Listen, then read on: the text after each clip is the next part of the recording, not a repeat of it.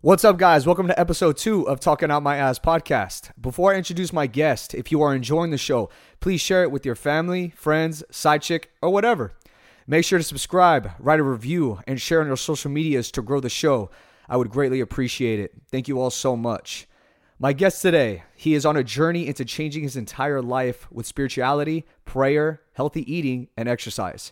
He has lost 75 pounds, and his goal is to hit 100 pounds. He loves motivating people, keeping the positivity strong. He is a warrior of personal happiness, peace, and growth. Ladies and gentlemen, I give you Pete Kouretas. My brother, cheers. Cheers. So, what is this? Describe this to me. This is uh all right, so when you go to Greece and you're like uh on the beach and stuff, they have you can actually get like a version from the little stores on the corner and it's an instant coffee from Nescafe.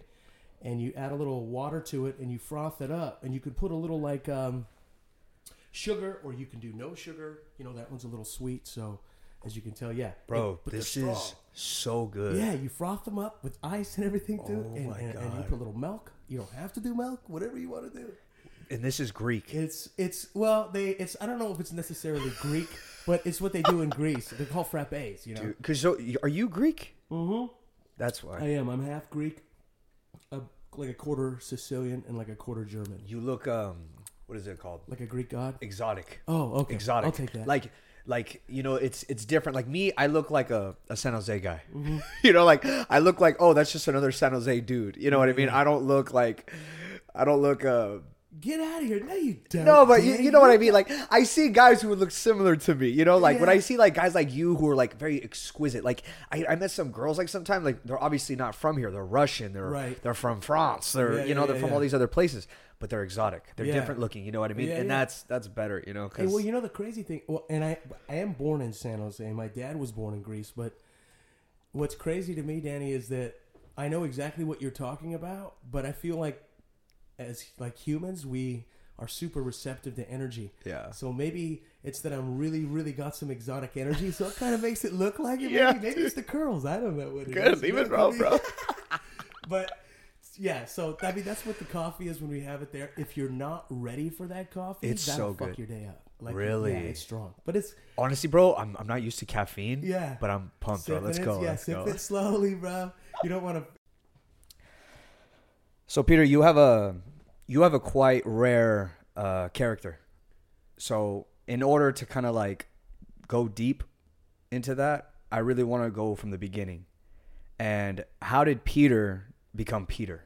Can you start with your how your childhood was? Yeah, you know, um, now that I'm able to look back on my childhood a bit and kind of realize that it wasn't not that anybody has a normal childhood, but my grandfather. When you've seen my big fat Greek wedding, like literally, and people think it's a little exaggeration or whatnot, but my family literally is my big fat Greek wedding.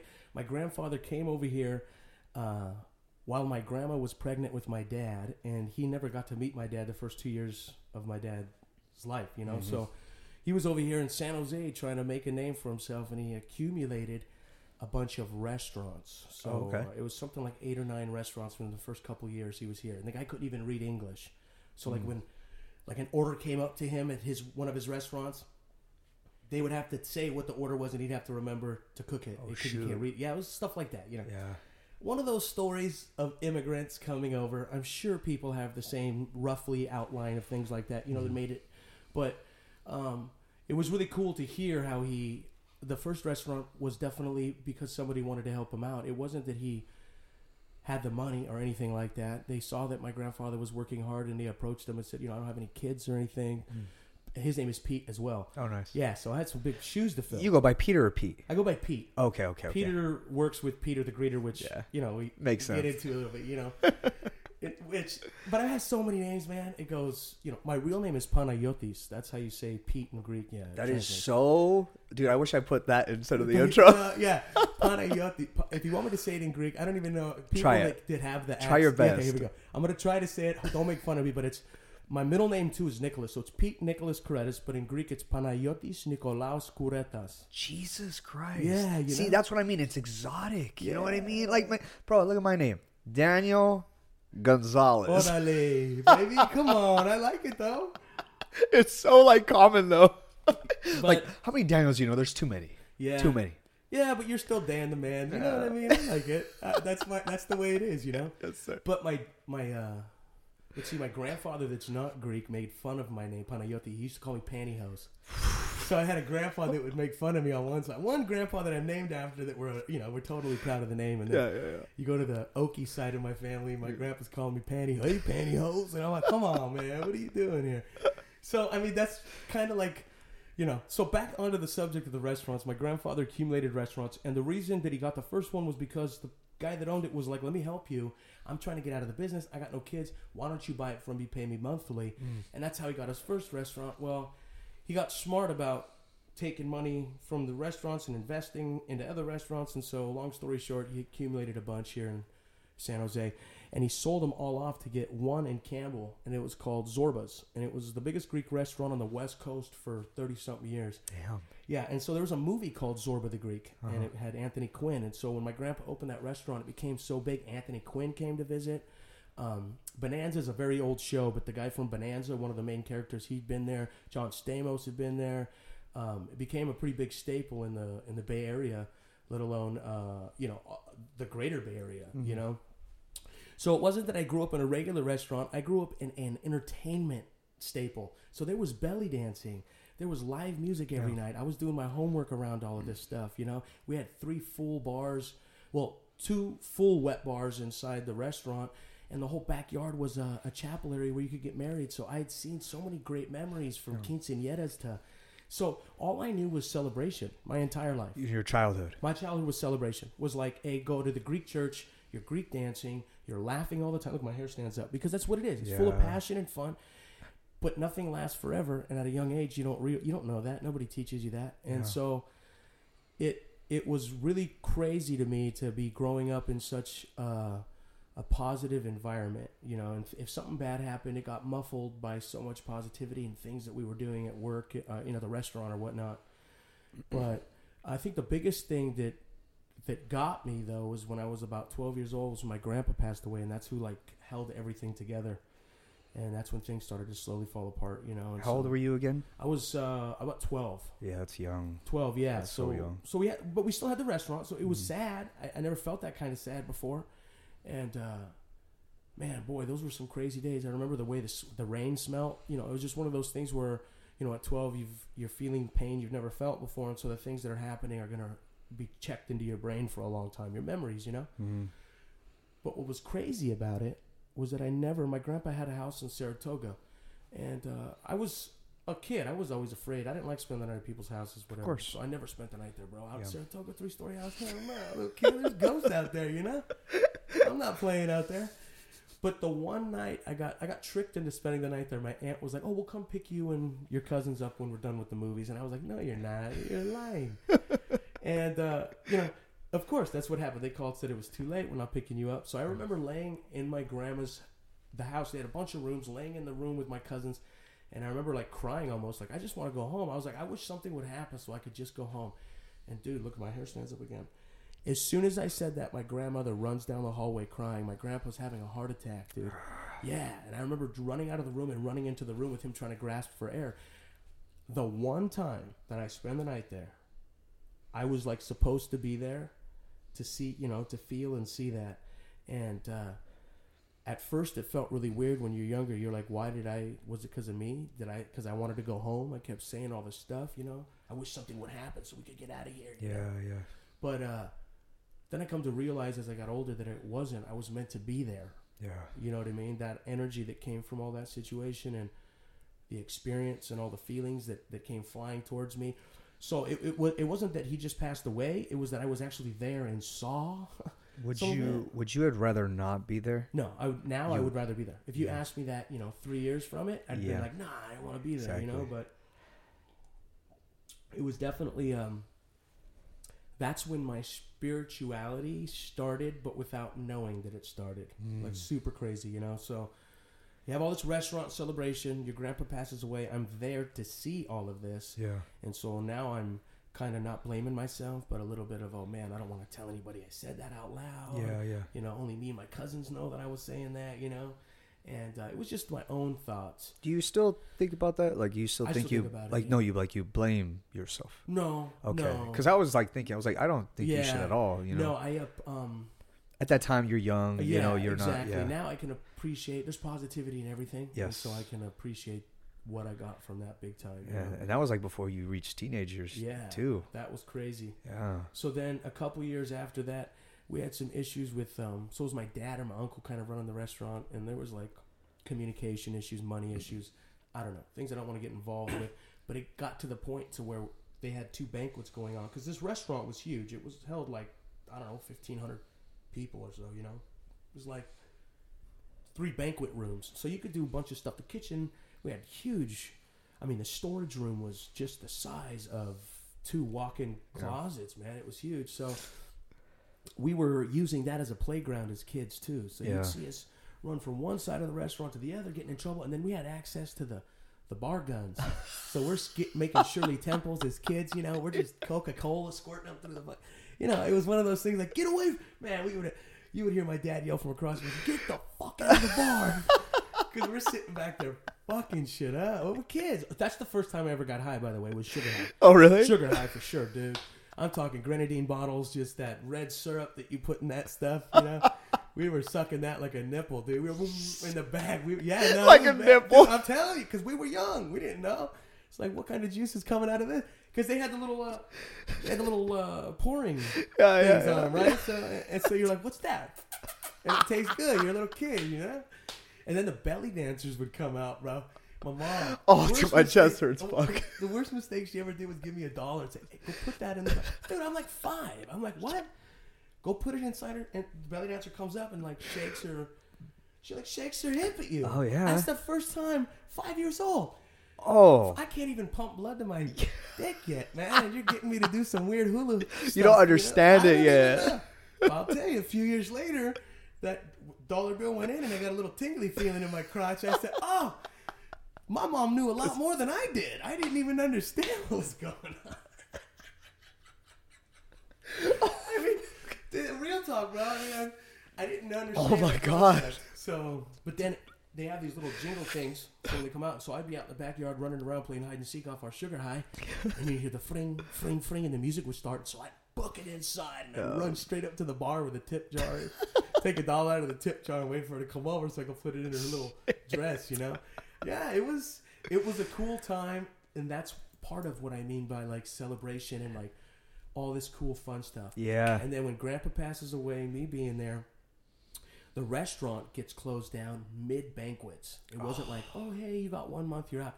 They came It in, was somebody just- wasn't paying the bills, boom, locked it down. Wow. Yeah, it was bad, dude. They um, You guys weren't aware of any of that. my you know, it's I was younger. My I'm not saying my dad wasn't a part of stuff or whatever, but I know that my I think it had to do with some of my uncle's stuff or whatever. You know, he uh, he was uh, just at a bad point in his life, and there was just some things going on. Isn't it interesting? I was going to ask that as well. Um, how was the whole being part of like say business in the restaurant business as well as family? Because they say when you're in business with family, there's always butting heads. Well, you know, when we had my grandfather there for like the, it was like the matriarch. He kept everything in line. I mean, he was in charge. That's he was like was. Yeah. Optimus Prime, Yeah, keeping everybody he was together. in charge. Everybody followed suit.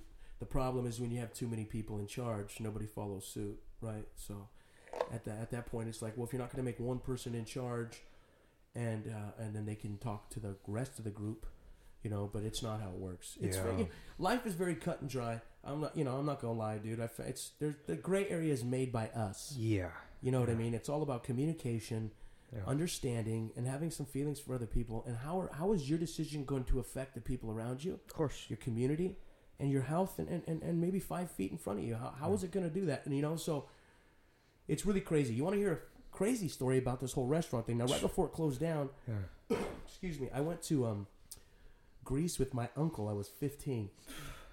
I went to Greece with my uncle, uh, and he was definitely drinking and partying at that point or whatever, and he was running the restaurant, but he had not cleaned up yet. So this was right before, it was like 2001, right before uh, 9-11 was 2000. When was that, 2001? Well, it was a year before 9-11. Yeah. So I went to Greece with them. This dude, the whole time we're there, drunk, whatever, having a good time. We were all having a good time. Let me drive when I'm over there at 15. You know, But it's weird, but we had a good time. Now on the way home to get cope through the uh, airplane ride, he started drinking, and then I started ordering drinks at 15 and giving it to him. You know, but I wasn't drinking. Yeah. So he got super fucked up on the plane, and Yeah. he goes to go to use the restroom, and uh, I think he opened the door and he hit somebody's head, like when they In were the plane? reach- yeah, on the plane while they were grabbing something off Oh, the cart. yeah, so the yeah, yeah. door hit his head, grabbed the cart, and the guy said, "Hey, man, be careful." And my uncle, being drunk, said, "Hey, fuck you! Don't tell me to be careful." And the guy said, "Hey, man, I'm just trying to tell you." Don't don't hit me with the door, this and that. So I blew up on the plane, yelling. Fuck. Well, this is at the beginning of the flight. The flight's like 11 hours. Okay, so Oh my I got him God. yelling, fuck you. f-" And I'm like, dude, what? And I'm like young. I'm like Yeah. 14, 15. Finally, three hours into him screaming, you know, fuck everybody on this plane. And we're sitting with everybody. Turns out the dudes are off duty police officers from San Francisco on vacation. Yeah, and there's two of them Shit. and their wives. Yeah. So they, um, the airline stewardesses came over and I mean enough to where they convinced me that my uncle was in the right. They came over to calm my uncle. I was like, listen, we know you're in the right. Yeah, yeah, yeah. We're yeah. gonna have the police arrest him when we get to San Francisco. I was like, oh shit, my uncle must have done something right then, I guess. Then we get to San Francisco after all the screaming on the plane. Right when we get out the airplane door, there's like 15, 20 cops. And my uncle's like, yeah, it's this guy. Right when he turns around, they drop, all the stewardesses like, nope, it's this guy. They point to my uncle. They drop my fucking uncle to the ground, handcuffed him, and drug him across the airport. And I had to get interrogated by the FBI. Man, what the hell? You're 15. I'm 15. I got interrogated by the FBI at the airport. This was right before 9 11, dude. Do you know how much of a shit show that would have been if my uncle tried to pull some shit like that? Yeah. right? You know, so it was a. That was a shit show for me. I mean, uh, look, it's all fun and games, and we can joke about it. But as if you go through ten hours of emotional struggle like that, emotional Yeah. shit show as a kid, you know that stuff kind of Especially being you. on a damn plane. Yeah. You know, that's already a sketchy place. You know what I mean? Yeah. I hate I hate planes. Oh man, and I never been. And when they're like, "You're going to be questioned by the FBI, sir," I'm like, "I'm not even a sir. I'm a baby. I'm kidding. I can't even drink. You want an FBI? What? What the fuck? Oh my god, I shit my pants." That is crazy. yeah. So it was definitely. a. so that's right before the restaurant got closed down that Yeah. summer or whatnot. Get back, my dad, my mom were like, you know, as my mom's picking me up from the airport. Usually, you can see people getting off the plane and walking by with their luggage. They just see my uncle being drugged by the police and me being walked with the police. My mom's like, "What the fuck's going on?" Uh, your parents didn't try to help or Uh, anything like that. Like, because they well they there was nothing they could do. They had no idea there was anything going on on the plane. yeah, true. So and that's right before cell before cell phones. you know? yeah, they needed they needed more clarification And before she- they can just kind of like. Yeah, and my mom's like waiting for us, and she's like, "Oh, there's Pete," and she goes, "Why the fuck is there cops everywhere?" So they had to bring her into the FBI room. Like, what the hell's going on? It was crazy. So after the whole restaurant thing closed down, uh, so the restaurant closed, and um, that's when like super depression started. for you, for me, and it started kind of. I could see it with my pops. My dad was sleeping a lot, didn't have the restaurant anymore. He got a couple of jobs working for uh, like Henry Weinhard's and stuff like that, setting up beer uh, displays and Okay. stuff at Yeah, Red, yeah. which he loved doing it at like liquor stores. And uh, and then he, uh, my dad went in for. Let's see, he went in for a routine. He had his toe amputated. He was a diabetic. Okay, so my dad yeah, had his toe amputated, and it was cool. He would joke around with my like little cousins, like, "Oh, can you find my toe? I lost it." So they'd run around the house looking for his toe and shit, you know. But he went in because it got a little infected, and so he went in like on a Thursday Mhm.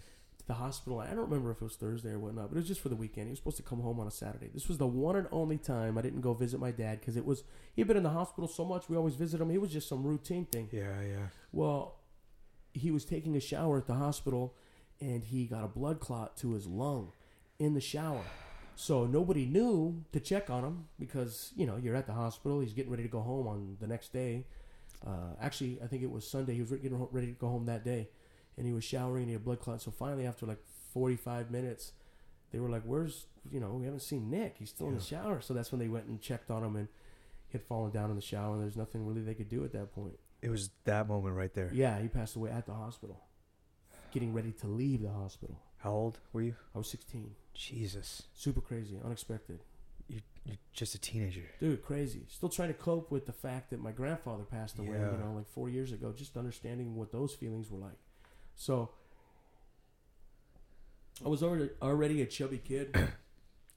you know, at the restaurant, we would just my dad would give us access to the fryers and stuff, so we would be like frying fucking French fries and shrimp, like little kids. You know, so all I knew was, oh, you're happy, eat. Are you Yeah. sad? Well, eat. Yeah. You know, so I was an ad an addict from a young age without even knowing it. I wasn't addicted to like cocaine, to but I was addicted to food. That is a that is Like, an addiction. A massive addiction as Yeah. a young kid. That's all I did was associate that with happiness and sad. That's Wh- all we ever did. what age did you did you realize that you had that? 20 i was 21 i was 420 pounds at 21 years old but before that so so my dad passed away at six when i was 16 those four years i had massive anxiety panic attacks eating so much gained like 50 pounds was going to high school but like like i said I had so much anxiety and depression i didn't know how to like those are feelings that you don't have the tools to fuck with Yeah. right i'm too young i didn't nobody taught me those tools so Nobody i nobody knew back then. no nobody knows No.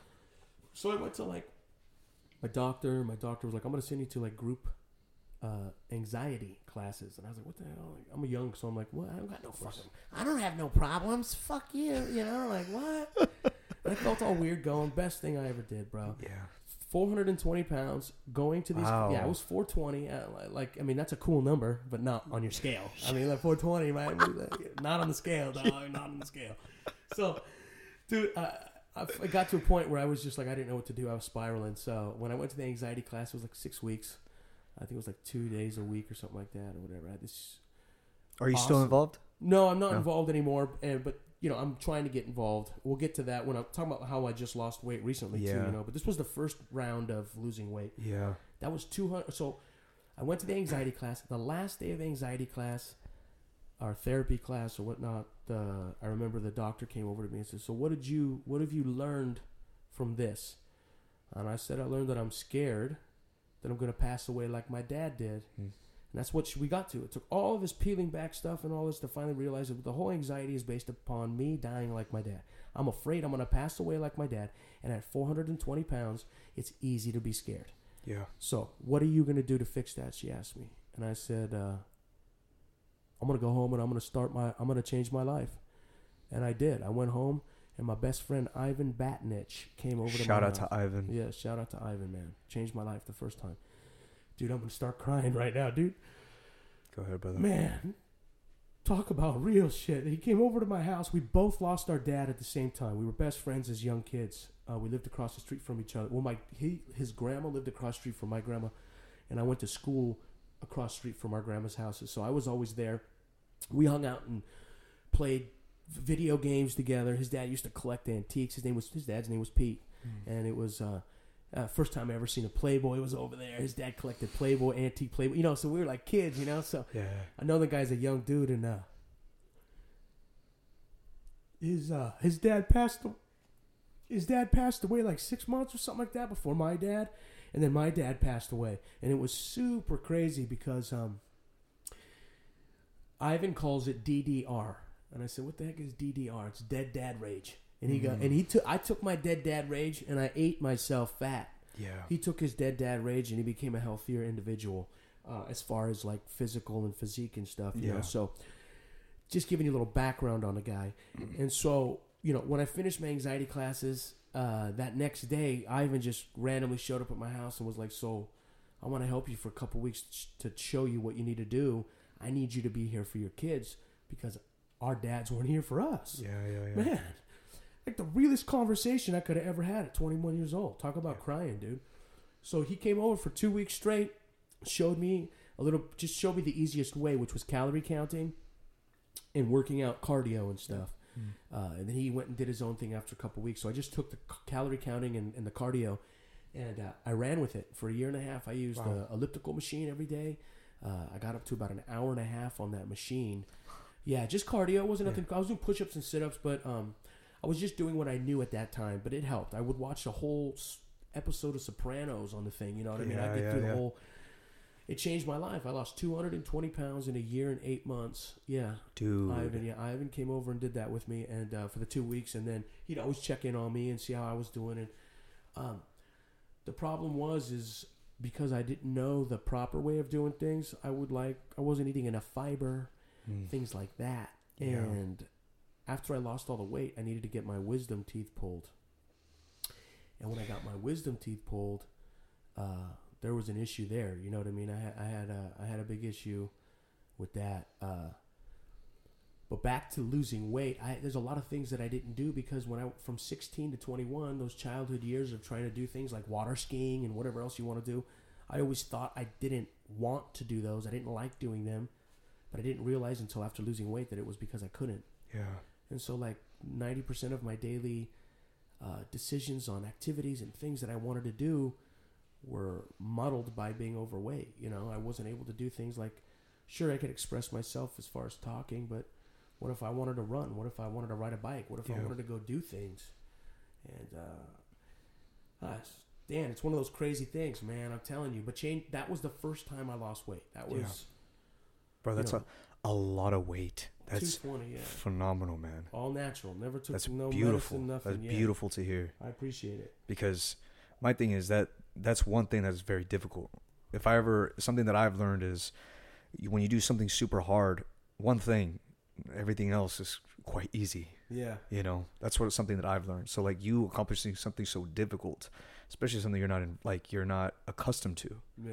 and then you were able to do it. Yeah. That's that's beautiful to hear, man. Yeah, I appreciate that. It's especially co- like you said, coming from like the restaurant business. Oh, it's yeah. the complete opposite of. So opposite. It's like Yeah. it's like a whole flip. Your your whole world just like flipped upside down. You know what I mean? It's yeah. But man, that's that's insane. But yeah, Ivan Ivan was uh he was my strength and conditioning coach when I was a fighter, Okay. which is crazy. And then it's funny like how we just kind of like bumped into each other and we're like, you know Ivan, I know Ivan. We're like, wow, that's crazy. Yeah, and then yeah, I tell Ivan about it. You know, he's so he's a very stoic guy. Yeah, you yeah, know, yeah. I'm gonna get him on the podcast, Ivan, if you're hearing this. You know, oh, he will. No, he will. I know I'm gonna Yeah, get I'm gonna get him on. Yeah, the he's most monotone dude and the, the most characteristic. He has so much character, but he's the most monotone dude I know. I call him just like the stoic killer. Yeah, You know, like me, I'm very like I'm a people see me and they don't see me as like, oh, you don't seem like a fighter because you're very smiley all the time. You're Yeah, very yeah. like happy. I was like, well, I don't I don't think I'm intimidating or anything. I don't want to. Right, You right, know, right, right, but it's just funny. And like him, he's a fighter's fighter. You know, he looks the part and he's the part. Yeah. Me, I'm not. I'm not. Yeah, he's he's just it's instilled in that guy. Yeah. The Croatian sensation, man. So when you lost, um, you lost all the weight, and then you said that you you said you didn't do everything right. So the calorie counting is like, uh, I mean, I feel like that's the easy way, right? You eat less calories than what you're burning, and so Yeah. you burn more calories than what you're eating or whatnot. However you want to, and it's and it's good, but there needs to be a more well-rounded diet. I could go to McDonald's and get a 500 calorie Big Mac, but that's not necessarily. It's not real food. It's it's not, yeah, it's not know. real food. You know. So sometimes, back then as a youngster, that's what I would do. It's like, okay, well, I got you know 1,800 to 2,000 calories after my workout of, that I can pump through the day. 500 calorie Big Mac ain't that bad, you know. If I go with my friends, I'm hanging out with my friends, you know, as yeah. long as they stay in that calorie count. Of course. So, I mean, it worked out. I lost weight, but you know, things started to roll into um, the craziness, and it was not understanding. You know, you get too excited when you lost. When I lost, lost all that weight, I got super excited. Oh, it's a big like, thrill. Oh man, I was just full of energy and having a good time. So, and I started running a restaurant. There's a restaurant called Opa, and my cousins helped open it. And uh, I started after I lost the weight. So I got introduced to like drinking more alcohol, uh, not drinking a lot of water, and uh, just some crazy things like that. And uh, I got my wisdom teeth pulled, and I they gave me antibiotics for my wisdom teeth. It's called like a Z pack. Yeah. It's like this really strong antibiotic. Well, I didn't know. Like, I mean, I know not to drink on it, but I was in Vegas right after my wisdom teeth got pulled. yeah. So, right after losing all this weight and uh, trying to be healthy, I get my wisdom teeth pulled. I'm taking antibiotics. I'm in Vegas partying a bit, drinking and shit, and I get diverticulitis Mm. at like freaking 23 years old or something, 24. So it's like uh, I didn't understand what that was. It's like when your food doesn't digest. Yeah. Diverticulosis or diverticuli or something like that is are little pockets in your intestines. Yeah, yeah, yeah. And diverticulitis is when it becomes inflamed and uh, uh, what do you call it? Uh, infection in there. So you have to take antibiotics, heavy antibiotics. And so um, Do you have to take them every day? um, no, so what happens is, is it's a vicious cycle. The Z pack is an antibiotic, which makes it so your food can't. You, it kills the bacteria in your stomach, and that bacteria is what breaks down your food. Yeah, yeah, yeah. So then you're not getting any food digested as well as it should be, and then it gets stuck in those pockets. Well, then you get an infection. Then you got to take more. Uh, what do you call it? Uh, antibiotics, yeah. and which can't digest your food. So if you're not taking these prebiotics and probiotics and all this extra stuff on top of it, Yeah. Antibiotics are junk, right? Well, at a young age, you don't know this, so I'm in this vicious cycle of getting an infection. Now, so I went to the ER like 11 times in like two years, dude, due to diverticulitis, getting it all the time. So I finally chose to have it pulled out, like chose to have surgery, dude. But those two years of having it on and off were the worst time of my life. Antibiotics ate my stomach up. That's where like all your feelings are at. Yeah. Anxiety came back, depression, hopelessness. Like, where am I going? Because you know, every I would have to take about you know, you take the the antibiotics for a couple weeks, then you stop. And it'd be like two weeks of being okay, trying to get my stomach rebuilt after having massive antibiotics. Yeah. And then by the time I was felt a little better, boom, I would get diverticulitis again. And at that point, they were passing out painkillers like it was nobody's business. So that's when I got addicted. I wasn't like taking them every day, but I buy them off the streets. I buy Norcos, and you know those little yellow pills. and Yeah, stuff. yeah, yeah, yeah. I remember being at work at Whole Foods and having them delivered while I was working in produce. Oh shit. Yeah, I'd have people drop them off to me while I'm working. They come in like, "What's up, dude?" Talk to me while I'm stacking produce, and they drop it right ah. into my apron. You know, drop some pills. Yeah, if I wanted to get numb that night, you know, feel good or whatever. It was some. It was another rock bottom. Everybody has their own version of rock bottom. you know? Everybody does. Everybody does. You know, to go back on what you were saying about about, you know, if you work hard at something and then the rest feels easy or whatnot or whatever. I remember somebody told me recently there's two types of hard, man. There's the easy way out hard, or there's the work for the easy hard. Yeah. And, and in my situation, it was the overweight thing. mm-hmm. So like, it's hard to get up off the couch, and it's hard to tie your shoes, and it's hard to walk up the stairs, right? Yeah. Okay, so it's still hard to be a big dude. It's hard to wake up early and work out, right? So what kind of hard do you want? They're both hard. They are. It's easy to sit on the couch, but the rest of your life is hard. Yeah. It's hard to work out, but the rest of your life is easy. What hard and easy do you want? And that's all it is. That's It's a- all it is is making that decision. That's a beautiful way to point that But out. it's, it's, you it's, know. it's, it's, I hate the extra bullshit we put on the stuff. It's Yeah. cut and fucking dry, man. it's so like simple. You know what I mean? You It's, know, it, people make it. People are just so intimidated by what they hear, say on the the whole social media. Oh, you have to do this. You have to do that. It's like no, guys. It's it's just a little bit of consistency. yeah. That's it. Man, You know. consistency is key. Communication. I mean, it's all stuff that seems so cliche, Yeah. but nobody wants to follow it. They're they're they'll still watch TV nine to five, and I'm one to do it. I love watching Dick Van Dyke, bro. I'll sit there and watch it all day. I like watching, but it's a killer. It's Yes. not. It's like anything you can become addicted to, Yeah, right? Yeah, I mean, much. I had one of those too. Like I loved, I love TV. Uh, I'm a movie guy, Mm-hmm. so it's like I love to enjoy movies. There used to be a, a TV behind you where that where the bookshelves were, Mm-hmm. but I turned that into something more beneficial for me. Yeah. Something that I can go and like go to my room and just read and consume. That's Yeah. that's my thing. I'm like, you know, I can learn something from some movies or some documentaries or something like like history or so on and so forth from a documentary. But that I benefit more from that, and that helps me with everything rather than TV. You know, Yeah, TV yeah. is is great. It's a good little getaway, but it's like people with like the whole Netflix thing. Like, oh, I'm gonna stay on this couch for hours. It's like, dude, you wasted a whole day. Yeah. You know what I mean? Mhm. Um, going back to the whole um, anxiety and depression, was that genetic or did that develop from your the passing of your grandfather and the passing of your father? You know, I don't really know. My dad had it. My dad was Okay. it, but my grandpa didn't seem like he had anything like that. I, my dad also dabbled in drugs, and my dad also wasn't eating right. Yeah. Look, if you don't give your body a fighting chance, I just think Jim Carrey said that. I, I think that's what he said. But like, if you don't give your body a fighting chance, I'm not saying that you don't have it uh, a chemical imbalance, but if you're overweight, if you're eating con- consistent bags of things that have more than five ingredients in it, yeah, if you're poisoning yourself, then you're gonna have poisonous thoughts. yeah, So now I'm not. To me, I- can say it's genetic, but I don't think so. My dad never gave him a fighting chance. Yeah. I'm not going to sit here and and uh, I'm not going to sit here and stick up for something that I think because my life changed from changing that. Yeah. Anytime I've hit rock bottom emotionally is because I let myself go.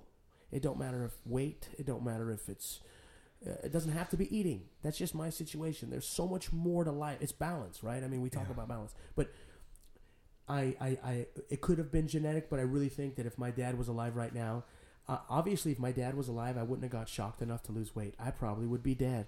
Or I might have had no left leg because of gangrene because I'm a diabetic. I lost weight because my dad scared the fuck out of me. Yeah. So when I tell you that it was the worst thing that's ever happened to me, it was also the best lesson my dad ever taught me. Yeah. That's the hardest thing I ever came to. Ter- Look at my hair stands up. It took me 15 years after him dying to say that. People still get weirded out when I say that. Yeah. Best lesson my dad ever taught me was when he passed away. That was it. it. I would give my left leg to be with him for five seconds just to hug him and smell him right now. course, right? I don't. I give him. I give my left leg. I give a fuck. Yeah. But you're gonna ask me what lesson was the best, that. yeah. My dad passing away, walking all the way down that hospital hallway to his bedroom where all the doctors were standing outside that bedroom door. When I got there, that was the longest fucking walk I've ever done. When I got to that door and I walked in, I saw him laying there. That was fucking, that's it right there. That's, it's done. So, you have to feel that. Yeah. You have to feel that. And the hardest thing in the middle of doing it, going, oh, this is just a process. Well, you know, it's not, it's easier said than done. But once that process starts to unfold and you start to, there'll be people that pop in your life at the right time. That's what God does, or the, or the universe, whatever you want to call them. Yeah. When it's the right time at the right moment, you won't ever know. Good things happen over time, great things happen overnight, baby. And that's all I got to say. And so anything that's great that's happened to me has happened like that. Yeah. Anything good has taken time. Okay? Good thing. I'll give you an example. Anxiety class took six weeks. That was a good thing for me. mm-hmm. But it wasn't until over that last day, that next day, that Ivan came over randomly and we started. That's when the great things happened overnight. Mm-hmm. He showed up on my doorstep and I'd never looked back. Yeah. That happened like that. Now, losing weight was good, but having somebody that showed up in my life to show me the process was great. Yeah. So you got to be able to distinguish the difference between good and great. Mhm. And good happens all the time, but great is when somebody helps you, when people put you on, when God pops in, when the universe is talking to you, when when when you least expect it and you get that help, when somebody's helping you and you, they don't even realize they're their message from God or whatever it is, that's when the greatness happens. Mm. It's so crazy to think of. That's just, just stuff that I've noticed for me. You know, I'm not trying to tell anybody how to think or how to be, but you know, I'm finding my spirituality a lot. And uh, after losing my pops and you hit rock bottom, you're kind of looking for anything. Yeah. And uh, my grandpa tells my grandma to this day, Carmi, nobody's going to take care of you except yourself. I love you more than anything, but as soon as you close your eyes, all you have is you. Yeah. And it's the hardest thing, but he's always told my grandma that. And it's made her the strongest, most loving person. Also makes them appreciate each other, Yeah. but it's also one of the most harshest truths. And it makes you go to bed thinking and knowing that, okay, I love this person next to me so much, but what can I do for myself? Yeah. Instead of leaning on everybody. Yeah. That's what I was taught to do was lean. It's So what? man. And it's good to be with people and have that help. Hey, you know what else somebody told me was I used to think God doesn't give you anything that you can't handle. Mm. No, God gives you things so hard that you have to lean on Him. So yeah, it's not it's not that oh He gives me the stuff that I'm so t- I can handle it. No. He gives you stuff that you might crumble on, but you need to lean on Him. Yeah. He's got to remind you who's here for what. mm-hmm. And if you're not reminded, all you're doing is a nine to five, baby. Yeah. You're a surface feeler, and I and I, I love that. The world needs surface people. But if you can stop and smell the roses, if you can feel that pain for a bit, you're being appreciated by God. He's letting you taste what life is. Yeah. Until you know what the fuck dirt tastes like, you don't know what a lobster tastes like, baby. You know what I mean? you could eat a lobster right off the boat, but you ain't gonna appreciate it till you've eaten shit. Yes. Yes. And and that shit is what I'm trying to learn to appreciate Yeah. is that it's we're we're taught that bad situations are bad, No. but they're not. They're the best things that ever happened to us, man. You're one to preach that to Oh, me, dude. You've told me that for how long? Dude, so much, man. I mean, like, uh, probably the most recent thing uh, for me specifically when I was uh, fighting, I lost two fights in a row. Um, my first pro loss uh, came by a split decision, like a meaning that could have gone either way. Mm-hmm. After that, I was like running high, like, oh, I'm gonna make a statement. And then I lost again. Not only did I lose, I lost in the first round. Oh shit. and I got TKO'd, meaning the referee had to push the guy off me. I was in front of my family, my friends, so many people. Like was just, I was just riding high on just like all this. There's so much noise behind me, and uh, I I didn't take like losing like back then. I wasn't a good loser. yeah. I I didn't take that like I wasn't appreciative of that like how I am now. Like back then, that was a couple of years ago. I look at like if during that time I was like, man, that was one of the worst days of my life. Right now, I'm standing, sitting here right here. I was like, that was straight up one of the top three best things that ever happened to me, Yeah. And that was the most like that time the most embarrassing, humiliating. Like I didn't want anybody to look at me. I just wanted to be by myself Yeah. Yeah. but I'm glad that happened to me. And I Yeah. like even like a buddy of mine just lost, and I told him it stings right now, but as time goes on, you're gonna be so happy that happened to yeah. you. You know, Yeah. it's just a lot. It's it's it's. I mean, everybody wins, everybody loses, man. It's just like you gotta you gotta learn how to win more than you lose. Yeah. you know what I mean. But they're they're both lessons, you know. Yeah. You need both of them. It's a yin and a yang. You need both. People are like are trying to be safe all the time. It's like why? Like why do you want to stay away from adversity? I mean, nobody wants struggle, but man, struggle is so good for you. Oh man. Like going to the gym, like I have a uh, I built a gym into my garage. Struggling in there is beautiful to me. You know, there are some days I really don't want to go work out. Yeah. You know, I don't. Like I didn't work out this morning, but Right. guess what I'm going to do after this podcast? Yeah. I'm going to eat and I'm going to go train, you know? Yeah. Cuz I have to I have to suffer. That's how I that's me, but it's a good suffering cuz I'm getting so much out of it. But people want to be so safe. They want to be cuddly. They want to be tucked in. No, no. You literally, if you want to eat, you need to go hunt for your food. yeah. That's literally it, man. Yeah, no, for sure. And I don't I I like the term losing, right? I mean, that's something we brought into the vocabulary. Oh, man. It should be winning and gaining. Yes. If you lose, that's called gaining. Yes. If you gain something oh, from it, right? And then you win, you win. You love you, that, you bro. celebrate a bit. I but love it, that, but man. calling it a loss is is a loss is when the mafia comes and breaks your leg and you can't walk anymore. That's a loss because there's no that's not for any reason. You're just getting fucked up. You know, somebody came and broke your leg. You can't walk no more. You lose. You know, so there's nothing really you learn there other than Yeah. you know. So, but when you're doing something professional like that, when you're doing something that comes with, you know, people have a hard job doing something else. Let's just say an engineer, right? You're Yeah. doing something mental, all of this, and Very difficult. but when you're doing something, by the way, your your your podcast setup, this is an amazing setup. Thank I you, love brother. the amount of so energy and you so everything much, around. I mean, these pictures of you and everything is is awesome, and to see what you've done and where where you're going, even you know, it's all super cool. I love it. But well, I'm, I'm bringing you a part of it too, brother. You know, you're right here. You're a part of the journey too, man. Yeah, You know, yeah. it ain't just me. It's the people that I'm with. It's my environment. You know, I'm bringing them all with me. That's Yeah. the whole point. For sure, bro, and that's what I like about it is that ever since I've met you, it's always been a, a group effort. Not you know because we're we're meant to be, you know. If it look, you get lost in the nine to five. Everybody wants to retire. They want to have a nice house on the side of the hill, away from everybody. Yeah, nah. You know what, dude? I'm trying to help as many people as I can. I'm trying to work the suicide hotline, volunteer. I'm trying to. I've, uh, okay, so I haven't even gotten to that yet, but I just recently lost 75 pounds too. right? yeah, So yeah. Congrats I again, mean, brother. We haven't even You look. finished. You look fucking amazing. No, thank you very much. I appreciate it. But we haven't even got to. I mean, so I lost the 220. Yeah. Okay, and then and then some shit happened and all this shit show. But we'll get back on that in a second. I want to get back to your profession as far as fighting.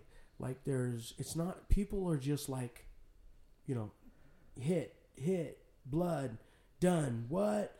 There is so much more on the line there. There's Yeah. so much more. I mean, I get the dignity and I get the loss and the wins and stuff, but as far as the discipline and and what you're getting as far as morals and respect, Yeah. and uh, I didn't know that until I started going and working out with some professional fighters, and Yeah. it wasn't professional fighting working out, but it was that environment Yes. and to understand the amount of respect that 95% of these guys have for each other is ridiculous. To understand the art of jujitsu. Yeah. What? That is so crazy. How much I mean the the umbrella for martial arts and professional fighting and all of this stuff I I thought I knew until I started really getting into it. I'm like, whoa, this is nuts, man. Yeah, man.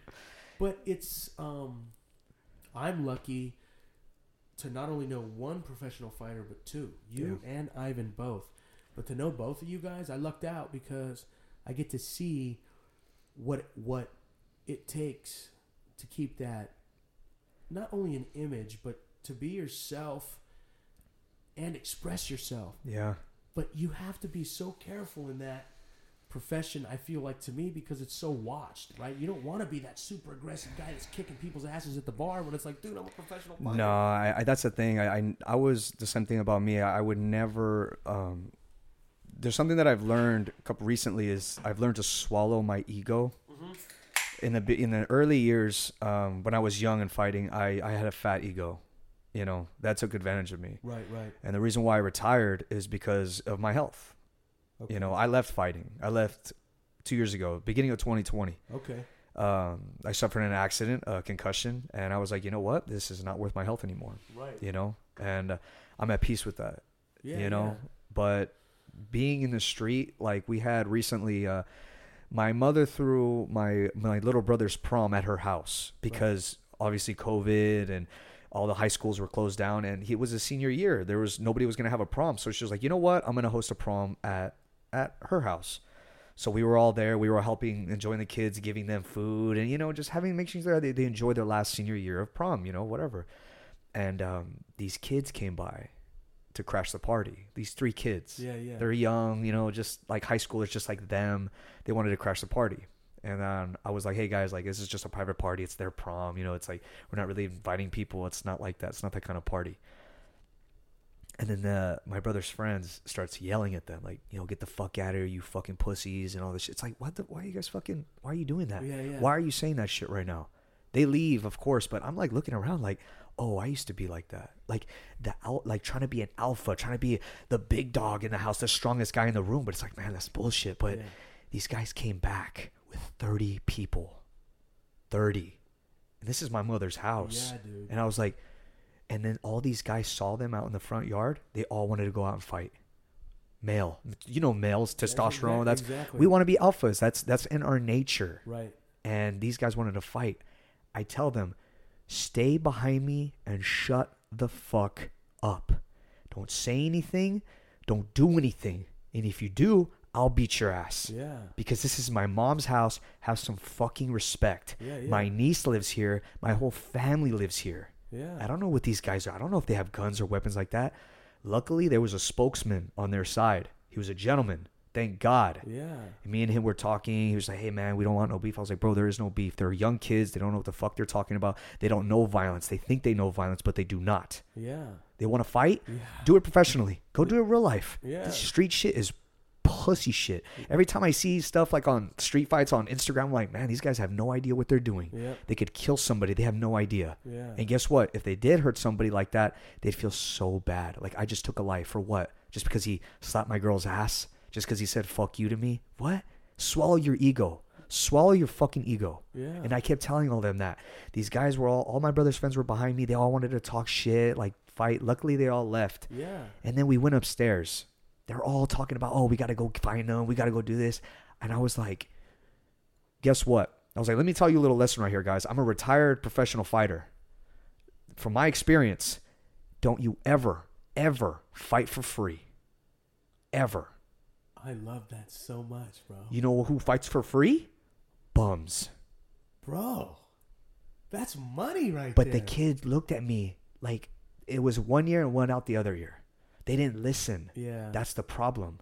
They're they're still they're still that young guy who it's like, oh, I can beat the shit out of anybody. Also, the one thing I learned about violence is everybody's dangerous. Yeah. Pete, I can beat you, you can beat me. Yeah. Everybody's capable of hurting one another. Yeah. But the thing is, people don't know that. They think they're the baddest guy in the room. Like, I'll admit, I'm I'm a pretty bad dude, but there's so many worse people out there than me. Yeah. Way worse. Yeah. And I'm aware of that. Why? Because I understand violence. Yeah. I've been around it for years Yeah. Yeah. and at a professional level. It's not just a street shit. It's at a professional at a professional gym with high level professionals. Yeah. No, they don't. This is not. Uh, let's go upstairs and talk about how we're going to chase these guys down. Exactly. But let, let's go back to what you're talking about.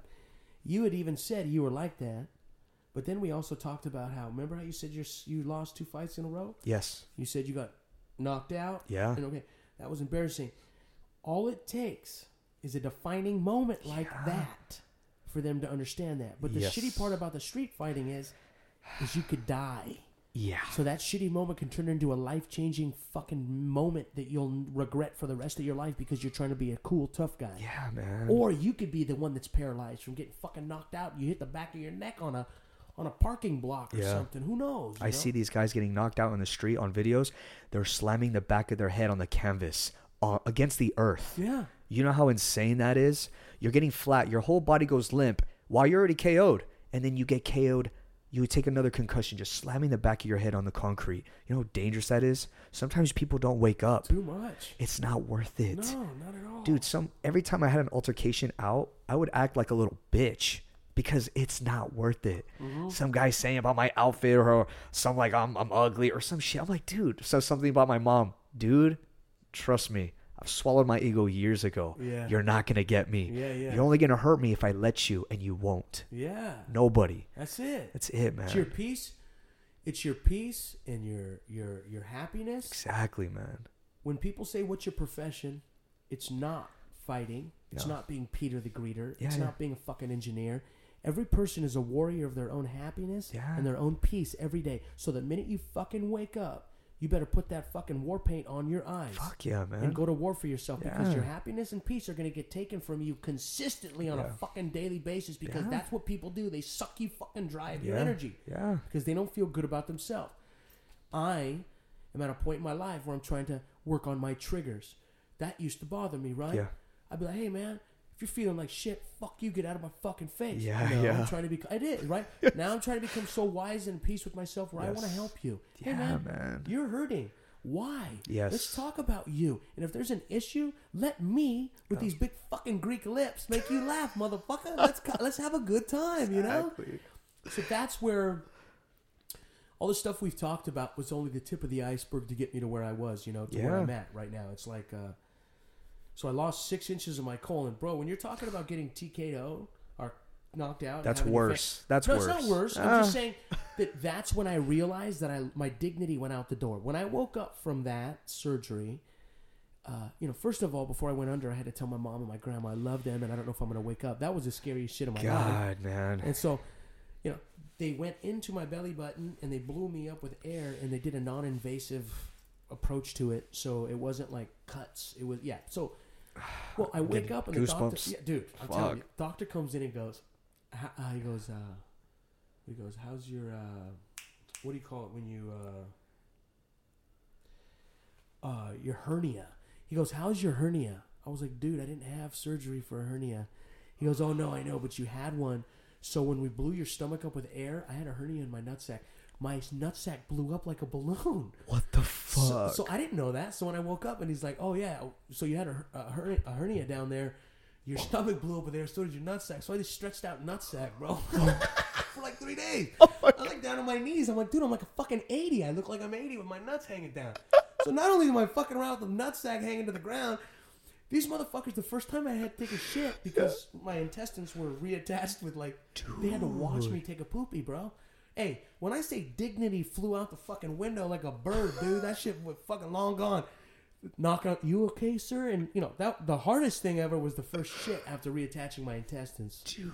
Yeah, so dignity, pain, everything out the window. I finally get home. You know, need help to the bathroom. It was like six weeks of really, really massive uh, recovery, and then like six months of low pickup, uh, like picking up uh, at work at Whole Foods because I worked there. I uh, was on light duty for a while, you know, a long time. But um, but that's when I decided after uh, having part of my colon removed and doing all this, my dignity flew out the window, and I said, okay, well, fuck it. I've always done liked stand up comedy. Yeah. I'm gonna do stand up. Fuck yeah. So I had a Fuck high school yeah. friend invite me to go do some stand up. That's over at so sick, Yeah, dude. Respect, dude. That's that's a hard Oh. thing to do. I love her so much. Uh, oh my goodness, she she her name was Deanna. Uh huh. Shout out to Deanna. Deanna. Diana? Deanna. Man, I can't. You know, she knows. She's in Morgan Hill. She got It's a hair good, salon. She knows. If she hears, she'll know. She helped me out. She's like, "Hey, come check it out. You're funny as shit. Yeah. You don't even have to sign up. Just come watch." So I was like, "All right." So I went down there, and dude, when I'm sitting there watching these people get up and do stand up, uh, open mic, I, I got this fat ass urge to grab the mic, and I was like, Fuck "Dude, what yeah. the fuck?" I was like, "That's weird," but I don't want to do it because I've never done it before. Yeah, yeah, Well, yeah. fuck it. The next Monday night, I went there and signed up. I said, fuck it. I got up and started talking. They had a bum that would get up and mumble a bunch of shit, and people laughed. So I was like, well, if he can do it, I can do this Yes, shit. you know? yes, yes. So I did it a bunch of fucking open mic. We did down at like the the long the Longhouse in Morgan Hill. Uh, the Caravan has an open mic, and then we did Woodham's, like I said, over on Saratoga. And so I killed it a few times, and they actually had a show for a benefit uh, for a comedian that had cancer, and so they asked me to be a part of that show at the San Jose Improv. So I was like, "Oh shit, I've never been on a big That's stage." so dope, Yeah. dude. So it wasn't nothing huge, but it was a big show for Yeah. me. So I remember pacing upstairs, and the main uh, lady that had the cancer that was going to go on stage, she goes, "Man, you're really nervous. Is this your first time ever being on a big stage?" I said, "I'm super nervous. First time." She goes, "Well, you're probably going to bomb. I don't want to be an asshole, but that's just how Uh, it works." And I was like, "All right." And that's what everybody said. You're gonna Yeah. Probably... So I was like, "All right, well, I'll just chalk it up." Yeah. Hell no. I'm not saying I killed it, but I went up there and I killed it for the first time. I got off stage and she came over to me. She goes, You're a liar. That was not your first time. I was like, I swear. She goes, You killed it. Don't stop doing stand up. And what did I do? Stop doing stand up. Why? I, I just, I was on a natural high for like four fucking days coming off that stage, bro. Bro. And then I stopped. I don't know. So, You don't ever think about going back? well, that's when I started gaining weight. Oh. So I was at about 220 uh, after after the surgery, not eating that much. I was like 215, you know, feeling Yeah. good. Uh, and then I slowly started doing a little cocaine, hanging out with uh, this chick from high school that, um, you know, I won't say her name. She knows who she is. Yeah. Fucking punks. you know, what it. Nah, it was nothing. It was nothing. Whatever. I dedicated a lot to feeling great and having a good time the Yes. easy way. you Yes, know? yes, so yes, whether yes. it be smoking weed and doing blow once in a while and working at a grocery store and shit like that. So there was a lot of party going on at a grocery store. And um, I learned a lot about myself, did a lot of freestyling and stuff in the garage when I was high on cocaine. Like, it wasn't like every single day, but on Yeah. Fridays, you know. So it, I enjoyed myself after the stand up. I stopped doing it. I started hanging out with uh, chick from high school and, and really trying to dedicate more time to this. And so, like, a few years of partying and all of that, and then stop hanging out with her, I really started gaining weight. And I got the job over at the Google campus. Yeah, yeah, yeah, yeah. And uh, uh, that's when I became a greeter. Yeah. That was all on accident. That was like, I went to be a receptionist. Uh, working at the grocery store, I went to an interview to be a receptionist, and they were like, whoa, dude, you're too loud. like, bro, you're way too. We can't have you inside a, a, a lobby. They're like, can you be a greeter? And I was Yeah. like, what the fuck is that? They're like, you just stand outside, talk to people. It's the same pay. I was like, Yeah. sure. Give me the fuck out of the uh, grocery store. Well, at that point, I was gaining weight. My feet, my legs were hurting. So standing Yeah. and running around in a little kitchen and being at the grocery store, it's the exact same thing that I said before. Remember, I said when I was bigger and I was younger and I thought I didn't like to water ski and I thought I didn't like to do that. Well, when I lost weight, I was like, oh, well, I really do like to do that shit. I was just fat, you know? So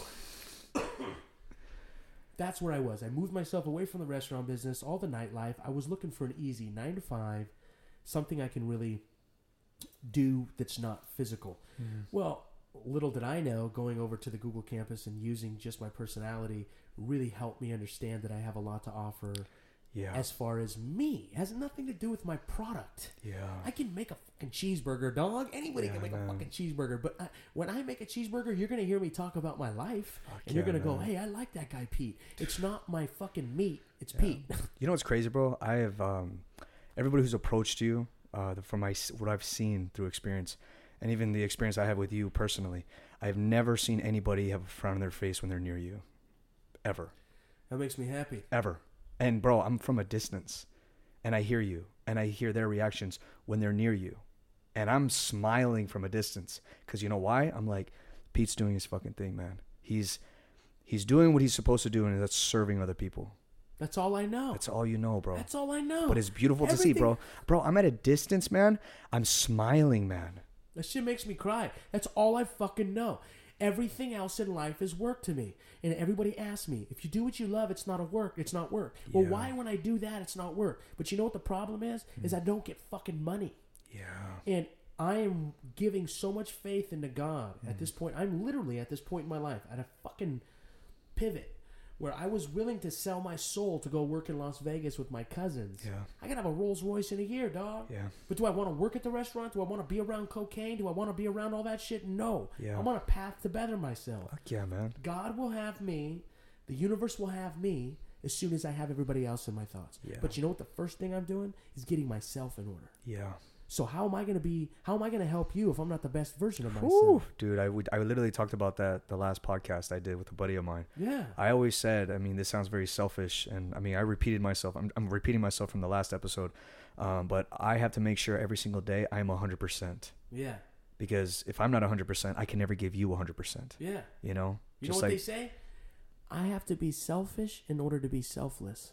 yes, If I'm not selfish first, you ain't to see the best version of me. exactly. I want you to smile, and I'll give you a half-ass smile if that's Yeah. what you want. But if you want me to give you a full-on fucking smile, make sure I feel good too. Yes, fuck and yeah, I man. lost that. Yeah, I lost that. So last January, a year into the pandemic, you know, I'm at 310 pounds. You know, being Peter the Greeter. So we're at Google now, yeah, the Google campus. I'm not obviously an employee, but I'm contracted in. So yeah.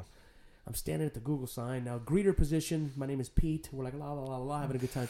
It was actually security that came up to me like, "Hey man, you should call yourself Peter the Greeter." Oh wow. I said, "Motherfucker, you're right." I said, "That fits like a glove. That's better than a condom, baby. I'll wear that all day. Fuck raw dog in life. I'm wearing Peter the Greeter all day, dude." So real talk, you know. So it fit. I was like, "Shit, dog." Next thing I knew, it took off like Oh, wildfire. fuck, And not, yeah. not, not in the world, but on that campus that has fifty thousand employees, it took off Yeah, and they took care of us for the, during COVID for like a whole year and a that's half. right? dope, So man. I was very grateful for the um, for that company very much. So they do they do very good things uh, for us. Um, it's the people that we work for Yeah, that aren't necessarily you know, and that's whatever. I don't want to get into detail. So. I got the job wanting uh, nine to five, something easy, because I had gained some more weight. Now I lost a bunch of weight when I was younger, yeah, slowly gaining it back after surgery and feeling good about doing uh, stand up. Started partying, hanging out with some chicks, this and that. yeah. Had some emotional issues, didn't know how to deal with them. Yes. So what did I do? Do a little more drugs, a little more painkillers, stop the painkillers, did a little more fucking cocaine. Like Yeah. there was just this up and down period from like 27. 27 is when I had uh, my stomach surgery. So from 27 to like 35, four. So that was like a, a, a partying, understanding my body, uh, trying to adjust to like the surgery and all. So adjusting to the surgery and understanding how I can, what I should be eating. Now, when you have your colon messed with, something like forty percent higher chance of having colon cancer. So I had to, when I decided to have the surgery, they told me like, okay, no, before you decide to have it, these are the things that are going to follow it. You need to have colonoscopy every five years. Have I had one since my surgery? No. So, am I a perfect human? No. My intentions are great, and I'm still trying to work on me. But uh, that's another thing that I, I, I, when you talk about anxiety, I have had surgery on my colon, and I haven't had colonoscopy to find out if I've had colon cancer since then. So that's what you know. The next few months, I have things that I'm doing as well. You know. Yeah. So it was kind of getting back to understanding. So I, I started gaining some weight, especially when I stopped hanging out with the chick from high school and just some stuff started happening and having this comfortable job at, at Google campus and getting paid every Friday and stuff. So it was easy. And now I got out of the grocery business. I was like, oh man, this will be great. Yeah. I'll be able to get away from the drugs and the partying. Uh, so I'm not doing it on the weekends anymore. Well, with my personality, I found drugs on the Google campus within the first fucking fucking week, dog. That kind of turned into a shit show, you know. So it was one of those like I could just stand at my podium and just do a send a text message, and I'm getting Google's gonna hear this like, what the fuck? Well, it wasn't even. And the thing is, is it's anywhere you work, and it wasn't Google itself. Of course, it's of out on the, course. you know, it's Yeah. the, um, but you know, so on Fridays after we all clock out, if you needed something, you could get it from anybody you wanted. You know, it's just you know, somebody knew somebody, or it was what it was. You know, so yeah, yeah. um, but it's it's one of those things where it was never done at work.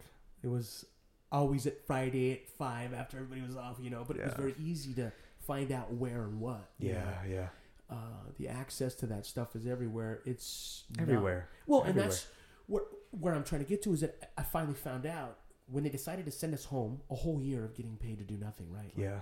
okay, don't do that to somebody that likes to party, bro. That's like every Friday, got myself a 30 pack of beer, whatever the fuck I need, dog. And then Monday, start your hangover until Friday, you know? So, but after a year of that, I, I was fucking done, dude. Talk Yeah. about hitting the bottom. So last January at 310 pounds, full of fucking beer in my gut, I was like, Shit. I, I gotta fucking do something. So I remember December, the last day in December, I was like, I don't know how I'm gonna change my life tomorrow. How is it supposed to happen? This and Yeah. that. Well, this year, the way the planets are all aligned, supposedly it's like the first time they've been aligned the way they've been since like Jesus was alive. It's like 2,000 years. I don't know, something like that. Yeah, yeah. So I started a little research on like astrology. I'm Greek, so there's astrology Yeah, and shit of like course. that. You know, well, fuck. If, you know, I it's not even whether I believe or not. January first hit. I start, Yeah. I woke up at five in the morning at 310 pounds and started working out. Yeah, yeah. I can't explain it. It's a testimony, and you can say whatever you want. But the night before, full of beer, going, yeah, I don't know how I'm going to change my life. Boom! All of a sudden, 2021, the new day starts, yeah. and I start losing. I start Weight Watchers, best Yeah. thing ever. I've done Weight Watchers back in the past, but they were nothing compared to how they are now. Yeah, yeah. This shit is amazing. You scan whatever you want, have a whole community of people to talk to. Yeah. So first month in January was Weight Watchers and walking around my block because I wasn't working out. I was like, "Fuck it, I'm gonna go for walks at Yeah. 5 a.m." I did seven miles every day, bro. Hurting my fucking leg. I was like, I don't care. Then Ivan hit me out, dude. February on my birthday, February second, dude. He's like, "Hey, fucking mussy." I was like, "Mussy? Is that what you want to call me, mussy?" He's like, "You gonna get down here and work out or what?" And I was like, "Yeah, I guess." And he's like, "Nah, I'll see you tomorrow." And I was like, "Oh shit." So I showed up, man, and the first two, first three weeks, I cried probably every single day at the gym. And he told me, "Stop fucking crying." I was like, "Dude, I can't help it. It hurts. Due this to is pain. not. yeah, this yeah, is yeah. not." But slowly but surely, those tears turned after about three weeks. The fourth week of tears were happy tears, feeling Yes. great. Fuck yeah. And then we had a meeting like the that month. He was like, "Listen, bro, if you're gonna come work out at my gym, there's no crying.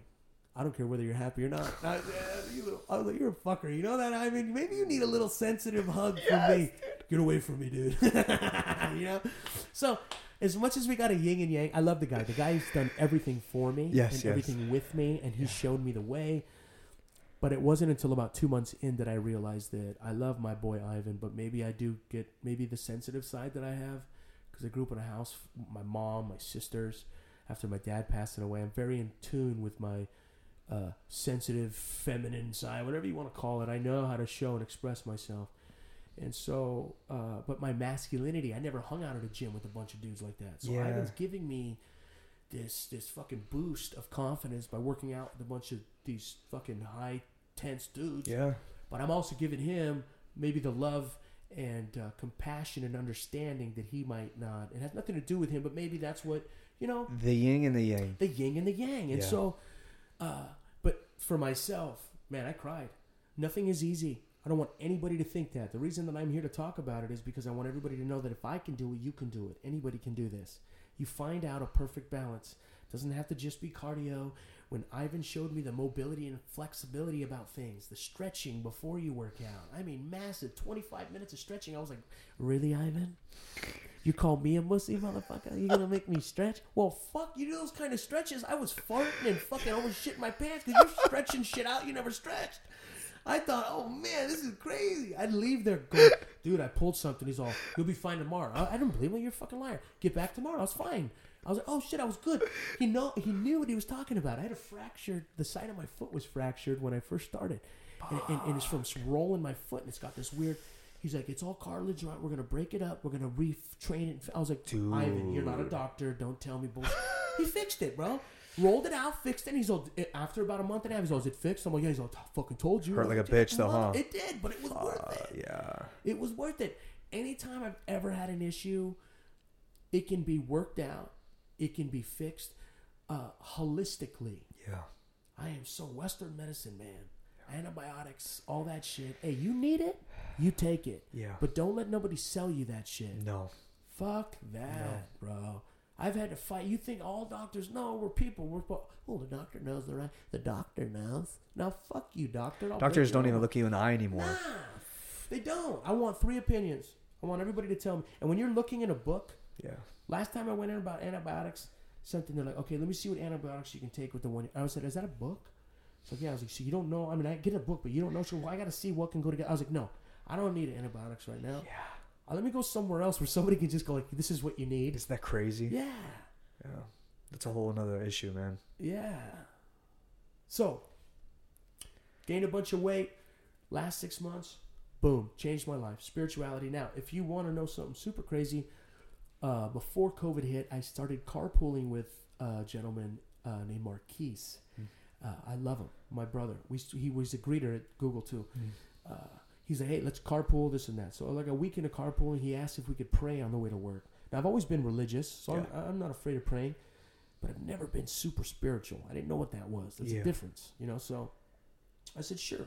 So him, my brother, and I, and then uh, our buddy Gabe, who's also another uh, spiritual dude who I didn't know. I got on the job as a greeter. We all carpooled. We started praying on the way to work and on the way home. Dude, hey, when I say crazy stuff started happening, oh, the first time we prayed for my mom, we just prayed. Have a good day. We hope whatever issue she's having, we hope. It was a Thursday. That Monday, she told me, she's like, yeah, yeah, I quit cigarettes. I said, you quit smoking cigarettes? I said, when did you start? Or when did you stop? She goes, I randomly had an urge to stop smoking on Thursday. We prayed for her at 7 a.m. She decided to stop smoking at 12 p.m. Yeah. Hey, man, if that's not a testimony, I don't know. You don't got to believe it. It is what it is. Yeah. Yeah. Till yeah, it yeah. happens to you, then it's like, you know. So I owe that to Marquise. Marquise, I've had many times crying with that guy. That guy's my brother for life. He is an amplifier for for God. He's in. I mean, when you pray with him, God is your first. You're right there. He's Yeah. listening. Like, oh, you with Marquise, and we want to hear what you got to say. It's changed my life. So it, it's the first time I lost weight, calorie counting and cardio.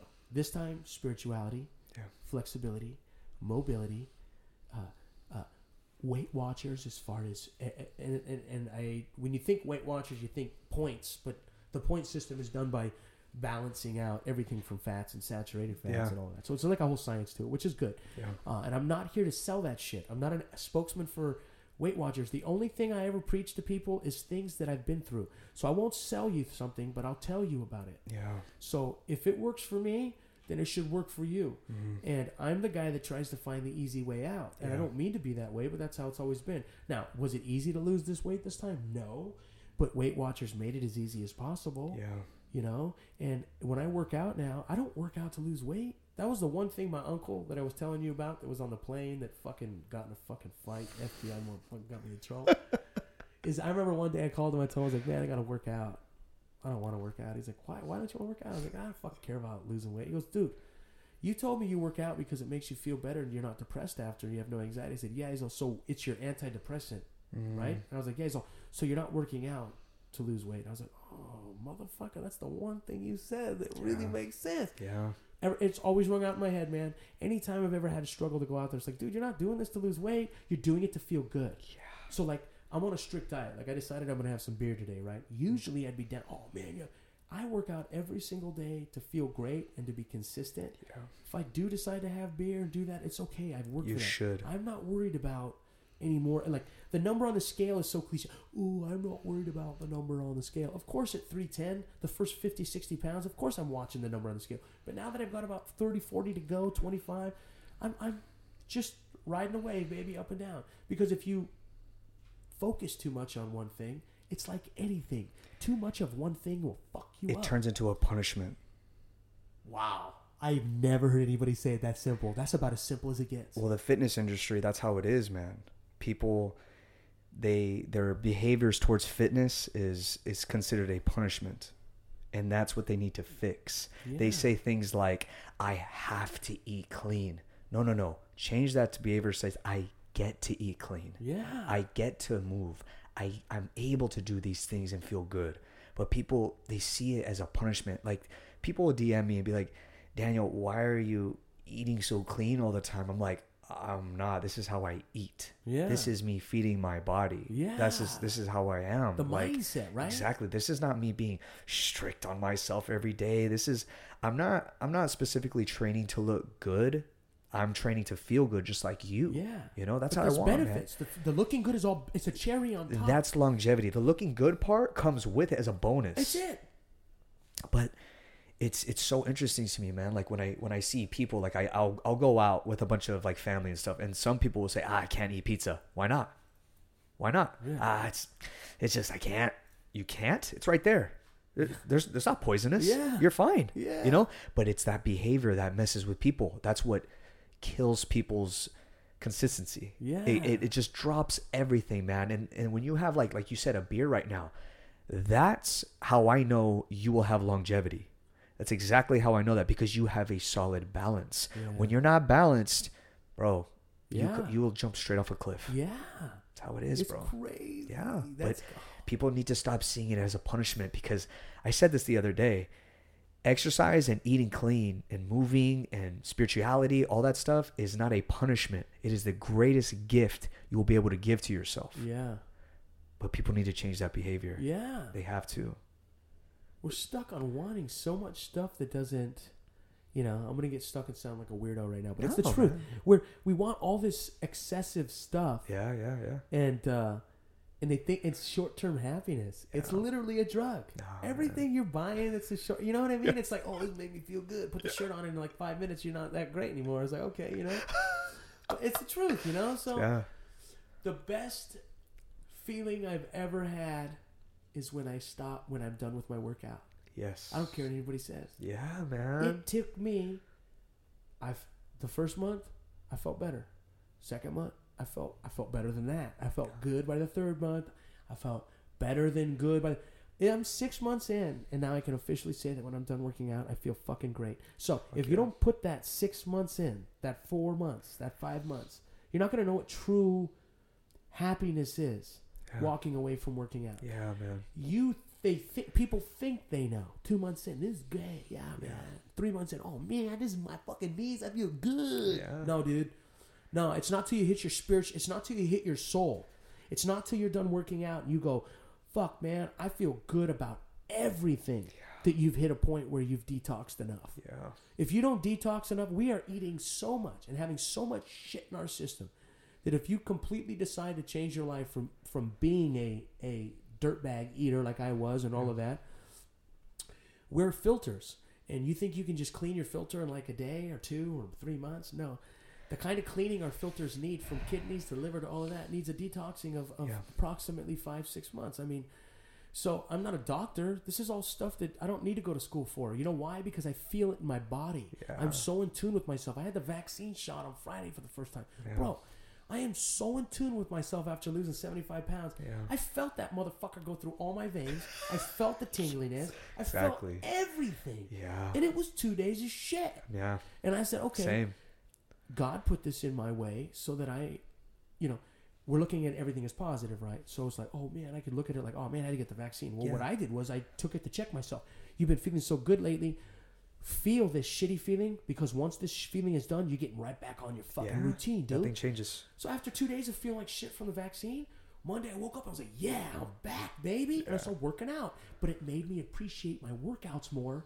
So when I look at everything for what it is, instead of giving too much thought into it, God put this right now for me to appreciate my workouts. I'm not looking into the details. I'm not looking into all of this because that's that extra gray area as humans that we fucking put. All it is is a sign. All it is is a stepping stone. All it is is a lesson. But there's these very simple things that we should be listening and following to. It's called being receptive to signs all day long. Nobody wants to be receptive because they don't think it, it's real. Or I got Rugrats to watch on TV in a little bit. I got fucking food to go get to, you know. But if you stop and you talk, I went to go visit my dad at the fucking cemetery, dude. Yeah. One afternoon, a dude, well, my hair stands up. I was sat there watching my dad's, talking to him by myself, praying, just looking at his uh, gravesite, and a dude in all white, old guy, walk. And people walk through the uh, the uh, Just to walk. cemetery just to walk. Just to walk. So he's walking, la la la la. And I was sitting there, and he goes, "Hey, what are you doing here?" And I'm like, "What kind of fucking question is that, right?" At that cemetery, right? So I'm just thinking to myself, like, "Whatever." He's an old guy. I was like, "I'm here visiting my dad," you know. Was like, "Yeah, where's your dad at?" I was like, "All right." I was like, "My dad's right over here." He's like, "Hey, that's crazy," and I'm like, "Why is that crazy?" He's all, "Well, if your dad's right here, and you look over here to your left, there's a tree, and the branch fell from the tree." Okay, so when you see a branch that's fallen, there's that little knot that's left from where the tree fell. Uh, Bro, my hair stands up. He's all, you see that? He's all, what does that look like? I'm like, bro, that looks like an icon of the Virgin Mary. He's all, that's what I said. It's an icon of the Virgin Mary holding baby Jesus from where the tree broke. My hair stands up, bro. I said, he's all, everybody thinks I'm crazy. But every day I see that. And guess what? It's facing your dad's your, dad's gravesite. He's all, so that means he's got somebody looking over him. Dude, I'd never seen the guy again. That was seven years ago. you beautiful. can come with me to the cemetery on Winchester. We'll go together. Yeah. I'll send you a picture of it. We'll look at Please, it. please do. It looks like the branch broke yesterday. Still, it, it fresh. It the baby G. I swear, It's almost like they never wanted to touch it. They just leave it be.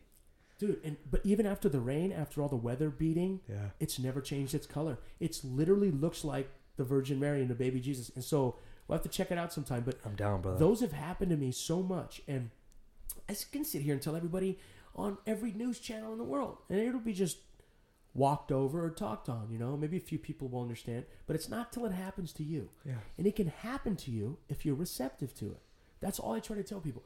I'm not saying to become a crazy spirituality freak. I'm not saying not to do anything. But when somebody tells you to stop and smell the roses, don't pull over and smell the roses. Just be receptive to what's going on in the now. Yeah. You know what else somebody told me? Was your thoughts every minute are like a hundred thoughts going on. So like much. All the time. So much. So imagine somebody throwing a bunch of ping pong balls at you, right? White ping pong balls. But there's only a hundred of them are thrown at you, but there's only five of them that are red. Those are the thoughts that matter. Yes. Imagine throwing all those ping pongs at and you have to catch those 5 Mm-hmm. That's what you should be focusing on a daily. You should be trying to understand which five thoughts that you should be focusing on in the now Yeah. and erase the other 95 you know so it was a really cool this one was my uh my homie nelson he has a clothing line called self-defined and he told me that very good uh I've I've been affiliated with Nelson for years. dude nelson told me he i went to see him and he gave me i had crying uh, crying uh moments with him a bunch Yeah. he told me that about the ping pong. It changed my life. He's like, Yeah. throw these hundred ping pong balls at you, but you only need five of those. Those are your five thoughts. Your health, your what you're doing right now, this and that. And it changed my life The because essentials. yeah, the essentials because that was what was fucking me up was that I would constantly be focusing on shit ten days away, ten days back, and things that happened ten years ago. Yeah. I'm like, what the fucking what, what am I doing? You know. So I owe that to Nelson too. I met him through Ivan as well. yes. Yes. I mean, everything happens for a reason, man. I met some amazing people, and this journey is only six months in. Wait, Bro. wait six years, bro. What Dude. the fuck's gonna happen then? I don't even know. something that I've learned. This is a lifelong thing. This is forever. Yep. You know, like I don't want to like for me the the reason why I continue to uh, take care of myself daily is because I want to be that grandfather who's playing with his grandkids, climbing trees. Right. You know, I don't want to be that grandfather watching his kids play. I want to be involved. I want to be able to play with my kids at any age. Like I want to be able to do backflips still. I want to be able to do whatever I want, you know, physically. And I need to keep myself sharp for that. For the for the future my future children, my future grandchildren, Yeah. but also I just want to live a long, healthy life. A hundred That's it. And that's what everybody wants, right? Yeah. It's freedom, man. It's freedom. Well, so, you know, our ancestors before books and all of that, they conversated.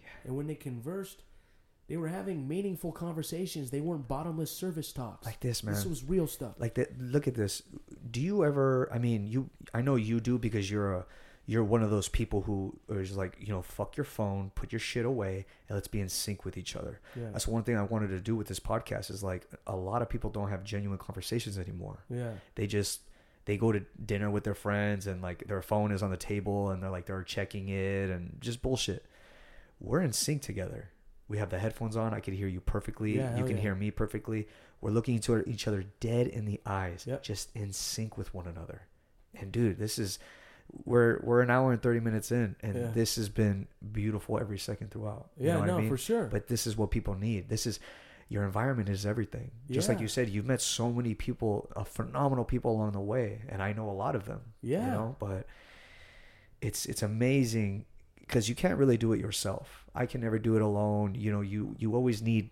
people but not just people the right people yeah. you know like having you around man like i'm i'm blessed to have met you Yeah. you know blessed especially doing this right now it's like i i learned so much about you than i ever have throughout the time we've known each other because we we only see each other for a smidge part like a little or a couple of seconds a couple of minutes but this we're we're hours in. Yeah. This is what it's supposed to be like. Yeah. You know, this is what I want. This this brotherly connection, man. This family. This like you're my people, bro. You know, Yeah, this is no, what I want, man.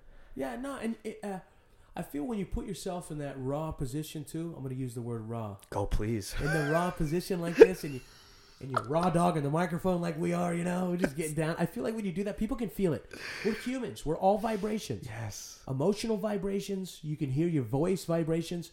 So when you're giving off all these vibrations in this, people can hear it in your voice. Yeah. They can hear the bullshit. Yeah. They know, you know. So, um, they just don't give themselves enough credit. That's Yeah. what we are. If you, it's like a tuning fork, right? You hit one side, and it rings to the other side, and people understand that we're all tuning forks. And if you can tune yourself right and understand, and there are millions of frequencies as well. Yeah. You know, get on the right frequency, and you feel great. If you feel like shit, work on yourself. Yeah. Turn on the inside. I'm tired of hearing people say it. It's my work. Once I get my finances right, I'll stop doing drugs. Once I stop doing this, I'll start working out. This no, and it's not even about working out. It's Yeah. about focusing on you. I started working. I started actually my every approach to uh, losing weight has been working out first. What worked for me this time? The one and only time that actually the first time I did it, it worked for me and I didn't realize what it was. I got my eating habits in line first. Yeah. Then I focused on the workout. I thought working out and then doing my eating habits was easy. That's not what worked for me. And I didn't know that. I'm trying to uh, cancel out, well, okay, well, this worked for me last time. This didn't work for me this time. What's going on?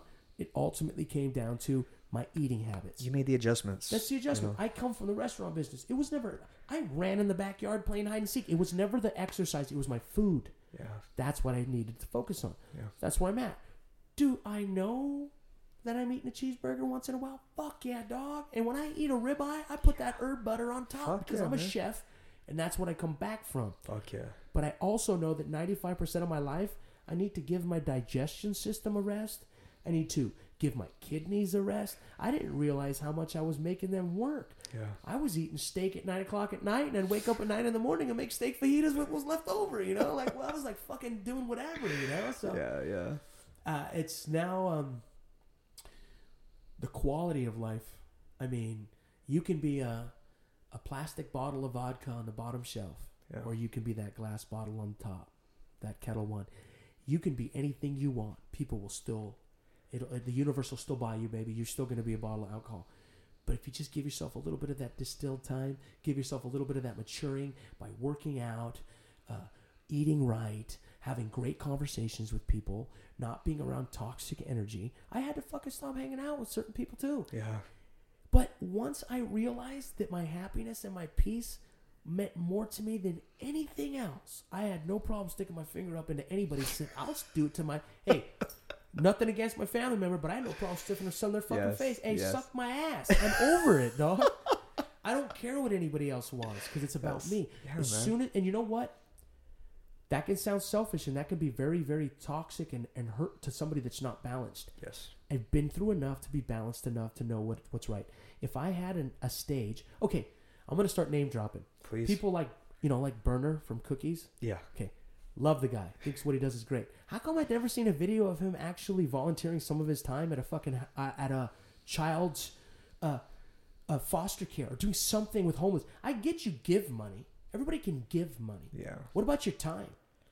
That's what it is. Yeah. I'm only saying that because I would love to collab with him. I think his cookies brand. I think it's an awesome thing. But I always focused on okay, The Rock, Dwayne Johnson. Let's jump. We'll go from cannabis to fucking uh, alcohol. He's all over. It's tequila company or whatever it is. I get it. But you're selling alcohol to people that drink their fucking life away. Yeah. Now, hey, make your money, take a run, have a good time. Shaq, what does he do? Every single thing is something that benefits people. Yeah. No alcohol. He told them no alcohol. He mm. said, I won't. Car insurance, back stuff, Gyms. gyms. When I see, he said he's his profits on all of his uh, investments have quadrupled because Yeah. he changed from asking how much money will he make to how is it going to affect the community? What's it going to do for everybody around me? How's it going to affect my health? Once he actually put the priorities in line, things started popping off like nobody's business. Now, he now- created phenomenal Exactly. assets for himself and for others. Exactly. Now, The Rock, dude, amazing human. I love him, but I think he's full of shit. I think it, you can only be so good for so long on the can't. Come on, man. Like we all have a little fucking things in the closet. Don't play so well, you know. And He's a businessman. He's a businessman. You know, yeah. But man, you really selling some businessman shit with that bullshit, dog. Like you ain't selling me a fucking ketchup popsicle and white gloves, baby. What are you doing, dog? So, but I, Oh, I as a well-rounded human, I'm able to look at all the aspects I love of all these people Yeah, yeah. and say, "Oh, I like what he's doing. Maybe I'd adjust it to me doing this." I'm not the best of everything, but I sure as fuck know what people want. And if I ever had the stage, or if I ever got the the platform to do what these guys do, you would see me having a good time while I volunteered my time. Yeah. You wouldn't see how I make my money. I don't give a fuck about your alcohol company and what the fuck you're doing with it. I don't care about your weed that you're overpricing for everybody, and I don't care about the Lexus and the Rolls Royce you're driving. But I care about what you're going to do with that money. Yeah, And so that's where I'm at right now. yeah. I'm at I'm at this point where I'm I'm not envious of any of these guys like I used to be. I just know what I want and I I pray for them to do more things like that. Yeah. I mean, dude, we know you make good movies. We know you're gonna sell good weed. We know you have great tequila. We know all of this stuff about everybody. That's all typical bullshit that we know. What the f- did you just do for that kid down the street that doesn't have a mom? Yeah. What did you do with all that fucking legal weed money that's blown out your ass? What are you fucking doing for everybody else besides your kid? Yeah. I know your kid's living fat. We know that. I and I'm not saying that I don't appreciate you posting about it. I don't give a fuck about your 16 year old daughter, your daughter's birthday, or anything else. I care about the girl that didn't have a dad for the birthday. Yeah. So how we gonna how we gonna get her?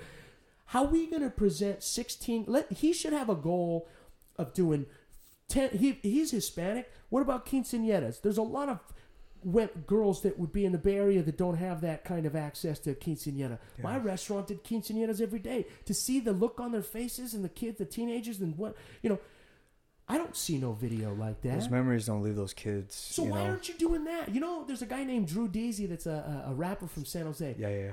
Dude, the guy buys bicycles for the kids, backpacks. He started a football league. That's all it takes, man. It's beautiful. That's who I look up to. And he don't beautiful. have he's not some huge on No. top, but everybody knows him.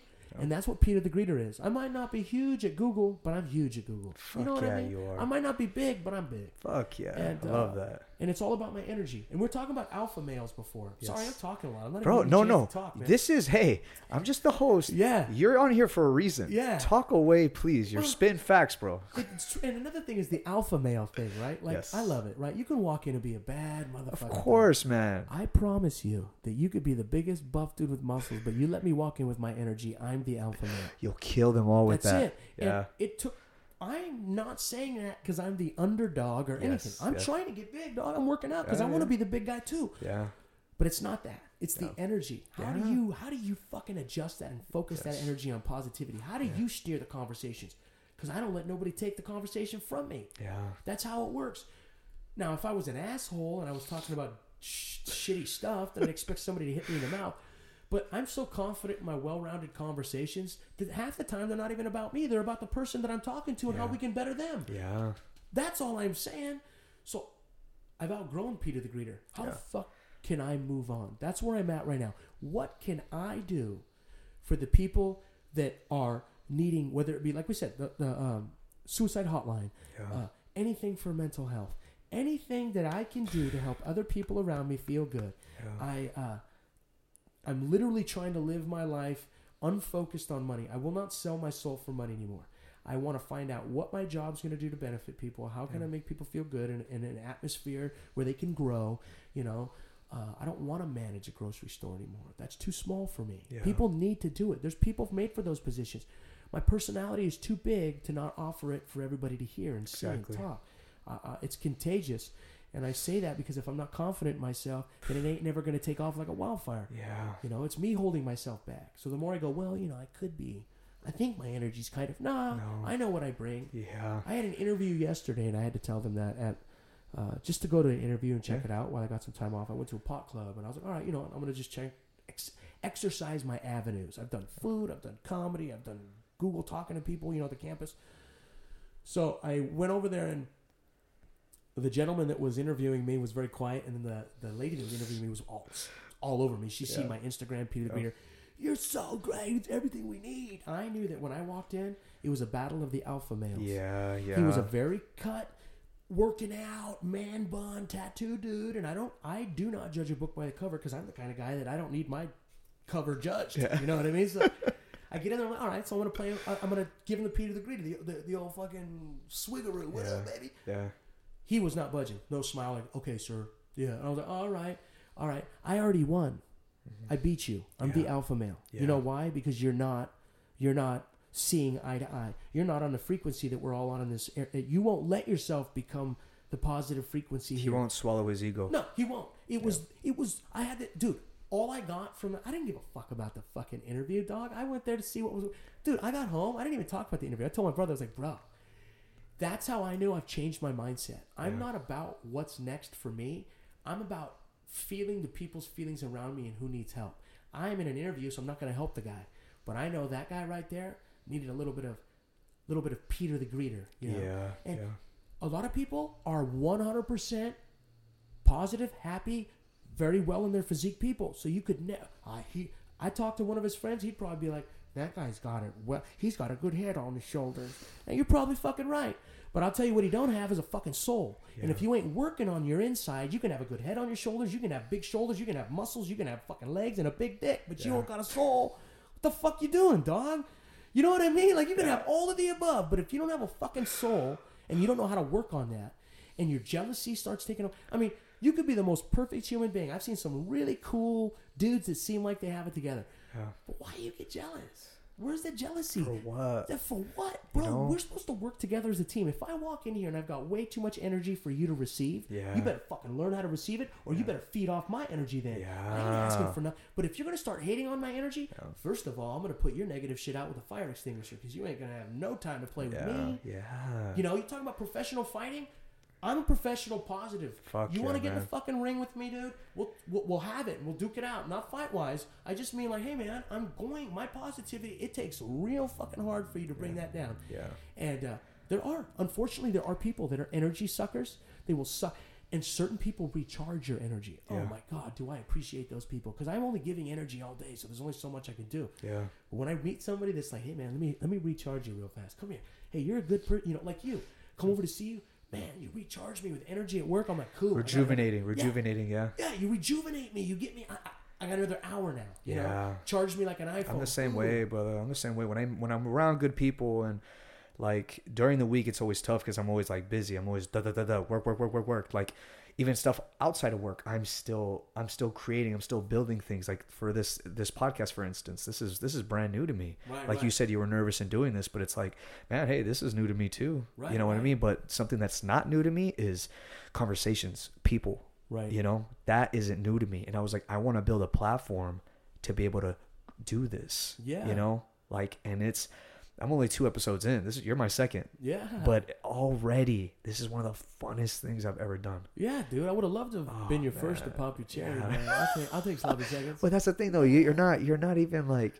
It's not a one and done. Yeah, You're no. you're gonna be on multiple times. And why? Because people are gonna people are gonna listen to this, Yeah. and they're gonna be like, "When's Pete coming back?" yeah, yeah. You know what I mean? I already.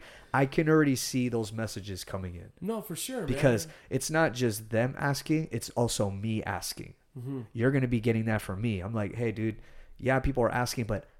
I'm not listening to them. I want you back on. Yeah, You know what. I mean? Yeah. Because you're solid people. yeah, You know yeah. what I mean? This is the kind of thing that I want for the rest of my life. Yeah. Like when people are like, they seclude themselves, they're by themselves in their room, and they're not out. Like, I get it. I I'm a I'm a homebody too, but this you can't beat this, man. Yeah, no. You can't beat this. Yeah. You know, like I I've met a lot of beautiful people along the way, and I continue to do so. I don't shake people's hands. I give them fucking hugs. You know what I mean? Like my you like usually I go see my family every weekend, and uh, like if we're gonna throw a big old UFC party, like people come over, and some of my mom's friends who we haven't met, they come through the door. They're all shy. They're uncomfortable. You know, like Yeah. they're you know it's like Yeah, that, and they like put their hand like, oh, my name is so and so. And I'm like, get the fucking hand out of my Yeah. face, bro. And I grab them and I hug them, bro. Yeah. Like they're fucking family. Yeah. That's what I was raised on. Yeah. You know, treat everybody like family. And then that just uplifts them. You see that. And then later, you become so close. Yeah. Like I'm so close to those all those people who were so uncomfortable barely meeting because that's how it always is. Like Yeah. you know when you're taking a girl out on a date, it's like no, sweetheart. Two minutes into the conversation, you're gonna feel so goddamn comfortable, like you've known me for the rest of your like the, your whole entire life. Yeah, exactly. You know what I mean? That's what I want. I want to leave a mark on people, just like how you leave marks on people. Yep. People leave Google and they're like, "Man, remember that Pete guy? Remember?" Yeah. It's like, dude, you just want to go back to go see him Yeah. because there's not a lot of people like that. Yeah. That energy. No, a lot of people don't bring that, man. Yeah. But there has to be more Pete's in the world. Yeah, no, We I need that. You know what I tell myself is you got you got a minute and 30 seconds when you meet somebody to make a mark. Right? So, what's the quickest way I could do it? I always introduce myself as Pete the Greek. Yeah. If I say Pete, the, I don't care where I'm from or Yeah. what my culture is. I'm not even from there. From San Jose. Pete from San Jose, I should be saying. You know, Pete from SJ. But I say Pete the Greek, and you know why I say that? Yeah.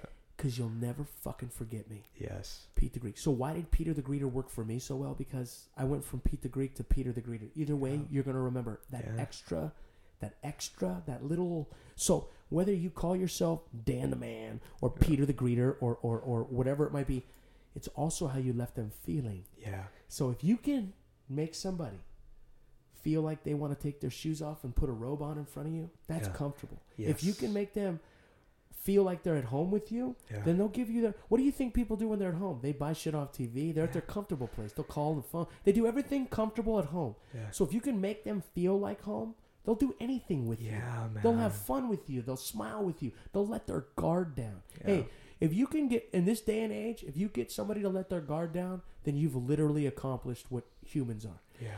If you can get somebody to be the the most real state of themselves with you, like the most rawest version of themselves, then you've won. And that's what my goal is. Is not only to meet like two or three new people on the daily, but if I can meet two to three people every day, not just hi, my name's Pete, that's it. I mean, hey, what's up? My name's Pete. This is what I do. What do you do? After that, that counts as meeting people. Yeah. But if I can do that, then I know that I'm leaving footprints on this planet. Footprints. Mm. When my dad, pa- okay, a week before he passed away, this is when phones were on the wall. Okay, he had a big long. He's like, hey, it's- it was a Thursday, dude, at like two in the afternoon. He's like drinking root beer and whiskey. Yeah. Okay. I'm like, what the fuck are you drinking? He's like, oh, it tastes great. I'm like, no, root beer and whiskey, you're fucking crazy. I drove him, and he had a 1959 Chrysler Windsor, no power steering. This fucking thing was a boat. I'm driving 15 to go get alcohol. He's like, come Yeah. on, because you know I had my permit. Of course, of course.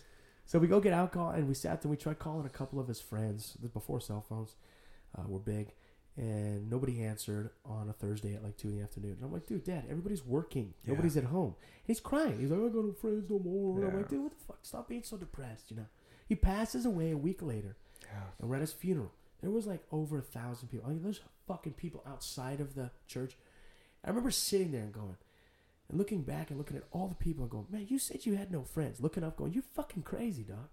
You had a lot of fucking people. He left a mark. He left a mark. Yeah. So what is my goal? My goal is to fill a football stadium full of people at my funeral with people that I touched, and I don't mean physically.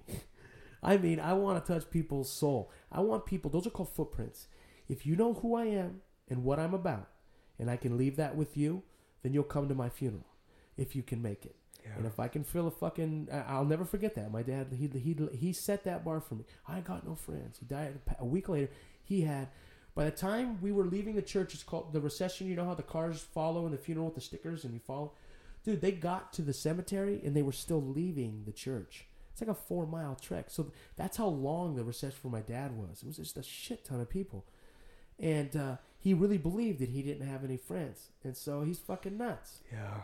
So that's what I'm gonna do. I'm gonna f- every day when you say that you can hear me from over across from wherever I'm at, and you see that I'm doing that. Yeah. That's because that's instilled in my brain. Yeah. That's all I know. Now, eh, I've learned to show myself that love. Yeah. How the fuck can I be so nice to everybody else but not be so nice to myself? What the fuck are you doing? Yeah. That's the conversation I had with myself. What are you doing, man. dog? You're the nicest dude in the world. You would never give a bag of drugs to any of these people that you know, but you're gonna give it to yourself. Come on, dog. Yeah. Cocaine's fun, but not that fun. Come on, man. So, again, that's where I'm at with that. I'm at a very, very crazy point in my life where all I want to do is give back. I read like the four agreements, right? What an amazing book. It's bro. literally right on my shelf. Dude, bro, I the just best, finished bro. one of the aunt- phenomenal books. I read it like uh, I think like uh, it was right before I got my surgery. My aunt knew I had anxiety, and I was very touched. Yeah, so the four agreements. I was very um. I didn't like when somebody wanted to help me at that point when it came to like anxiety and stuff. Uh, like when I was younger, when I was going through anxiety at the beginning, like uh, my early twenties, before I started losing weight, if somebody asked me like, "Hey, Pete, are you okay?" Yeah. Oh, bro, I'd flip out. Like, don't ask me that question because then I start thinking. And so, Yeah. well, am I okay? I don't know. And I was freak. Don't fucking ask me that. It got course, bad. It was like to the point where don't.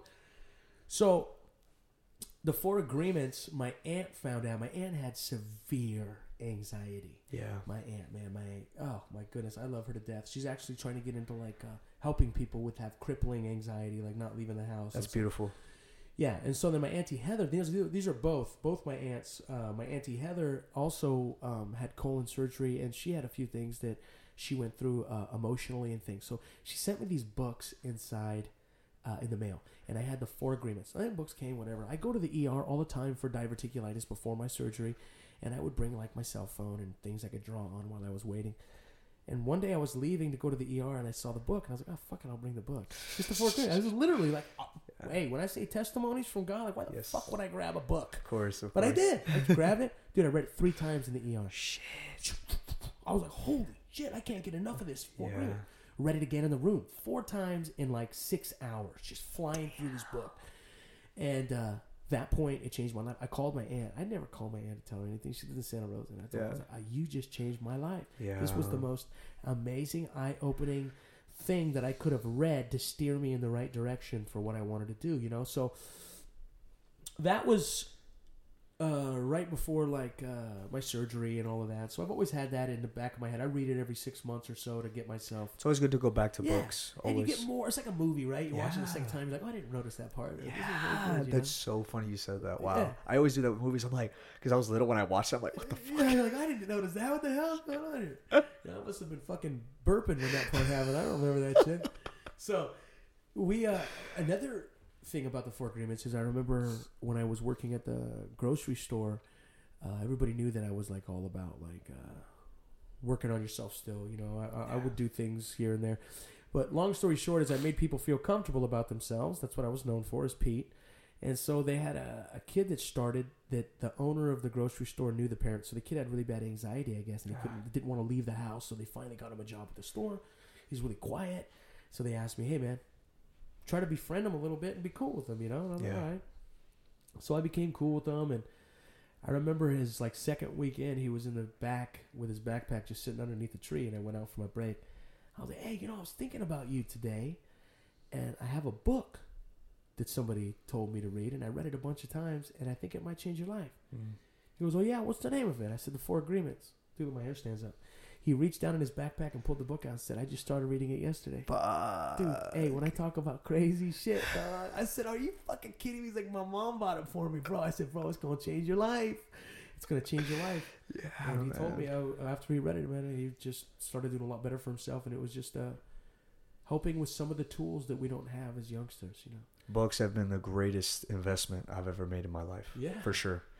Like I I can't put into words how what it did for me. That's why I consume daily. Yeah. Always. I mean that's I'm trying to fill my house up as a library. Yeah. you man. know, fuck the TVs. You know, Yeah, calm I down, want. Bruce Wayne. calm down, Batman. Yeah, you can, and I could see it, dude. I'm serious, Uh, you know, it's funny. I always wanted to be Batman when I was little. bro. Literally, and if you know, like you know, Bruce Wayne and all of that, you literally do outgoing, clean cut. You start libraries. You know what to do. To I have a I have a ba- I have a Batmobile. That, I see it. You know what I mean? Come on, Slick. I know what's going on. I love it. I love it, Dan. I love it. Yeah, man. But uh, it's it's kind of funny. I started reading like super late because I was a shitty like I, I wasn't good at school Mm-hmm. or I didn't care about books. I like my family would always tell me to read, and I'm like, for what? like what the fuck? like why the fuck would I read? But I was a I was a kid. I was immature. I was ignorant. Thought I had all the answers, you know. But it's no. It's like every se- every secret that you're looking for in life is literally in a book. It's in a book. It's in a book. It's crazy. Whatever that subject, crazy. whatever subject that you're thinking about specifically, Go research, see what what books are out there. You'd be surprised. Yeah. It's wild. I've this shelf that's behind me. That's everything I've read. Oh shit. Okay. So my thing is, I always do a book a week, Oh, no matter what. Dang. A book a week, and I always go on the other shelf behind you. What's next? So I'm gonna finish this book tomorrow, and I gotta finish see what's next for me for the next upcoming week. Dang, bro, that is super cool. I was wondering that what the difference was between the bookshelves, you know, Yeah. and to But- see that, I love that. I Yeah. absolutely love everything about. And what bothers me is on this other side they're all empty. you know why? Because books are expensive. Yeah, no, hey, but seriously, man, dude, that is super cool. You've read that much. Yeah, it's a lot. It's a lot more to do, man. But it's. I mean, and then the cool thing is, is you have all of this that you haven't read, yeah. right? So you have all. That's what the cool. The cool part That's what I look forward to. You already have a library, bro. This is a library. Yeah, it's it's it's beautiful to me, man. It's it's honestly like I mean, the greatest gift somebody could give me, or if I gave to somebody, is a book. Yeah. You know, if somebody were to give me a book, I'm like, damn. Like even for Christmas, every we always do this family exchange kind of thing, and then my name came up. Somebody had my name, and they asked my mom, "What is he like?" My Yeah. mom said simply one word: books. Yeah. The guy just gave me a book. I Yeah. said, he said, "Hey, bro, I don't know if you like this or this." I was like, "Hey, dude, I'll read anything. Yeah. I am not, I'm not picky. I am open minded. Yeah. I'm here to learn. I'm here to consume. I'm just here to." Had like I'm just here to like learn as much as possible with what I have right now. You I know? need to get into reading more. oh, dude, I, you're. I mean, I, I I like it, and I need. I just. I don't know. I would never tell somebody like, "Oh, you should," but it personally for me it changed my life, man. All Changed right. my life. Okay. I can't get enough of it. That's I mean, that's why you see it. That's what know? I'm saying. It's like, well, there's got to be something in these fucking Oh, books. if, Jesus you're all about, if you're all about it like that, and you yeah. just read the four agreements. yeah. dude there's so much more I know, and it's like, well, if that, if if I have such a testimony with that book, why am I not? Why am I holding myself back? You know, that's what It's i'm like, saying but uh, the four agreements is a beautiful book like if like if that's the book that you started with Yeah. But i'm just saying that's one book there's billions Oh yeah, for sure. way more than there are other people you know that's isn't that wild to think about That's super crazy to think about. But you're talking about reading in like school. Remember how you're talking about like uh, you weren't reading that much when it was like. never That's another thing, dude. Don't get me started about schooling, bro.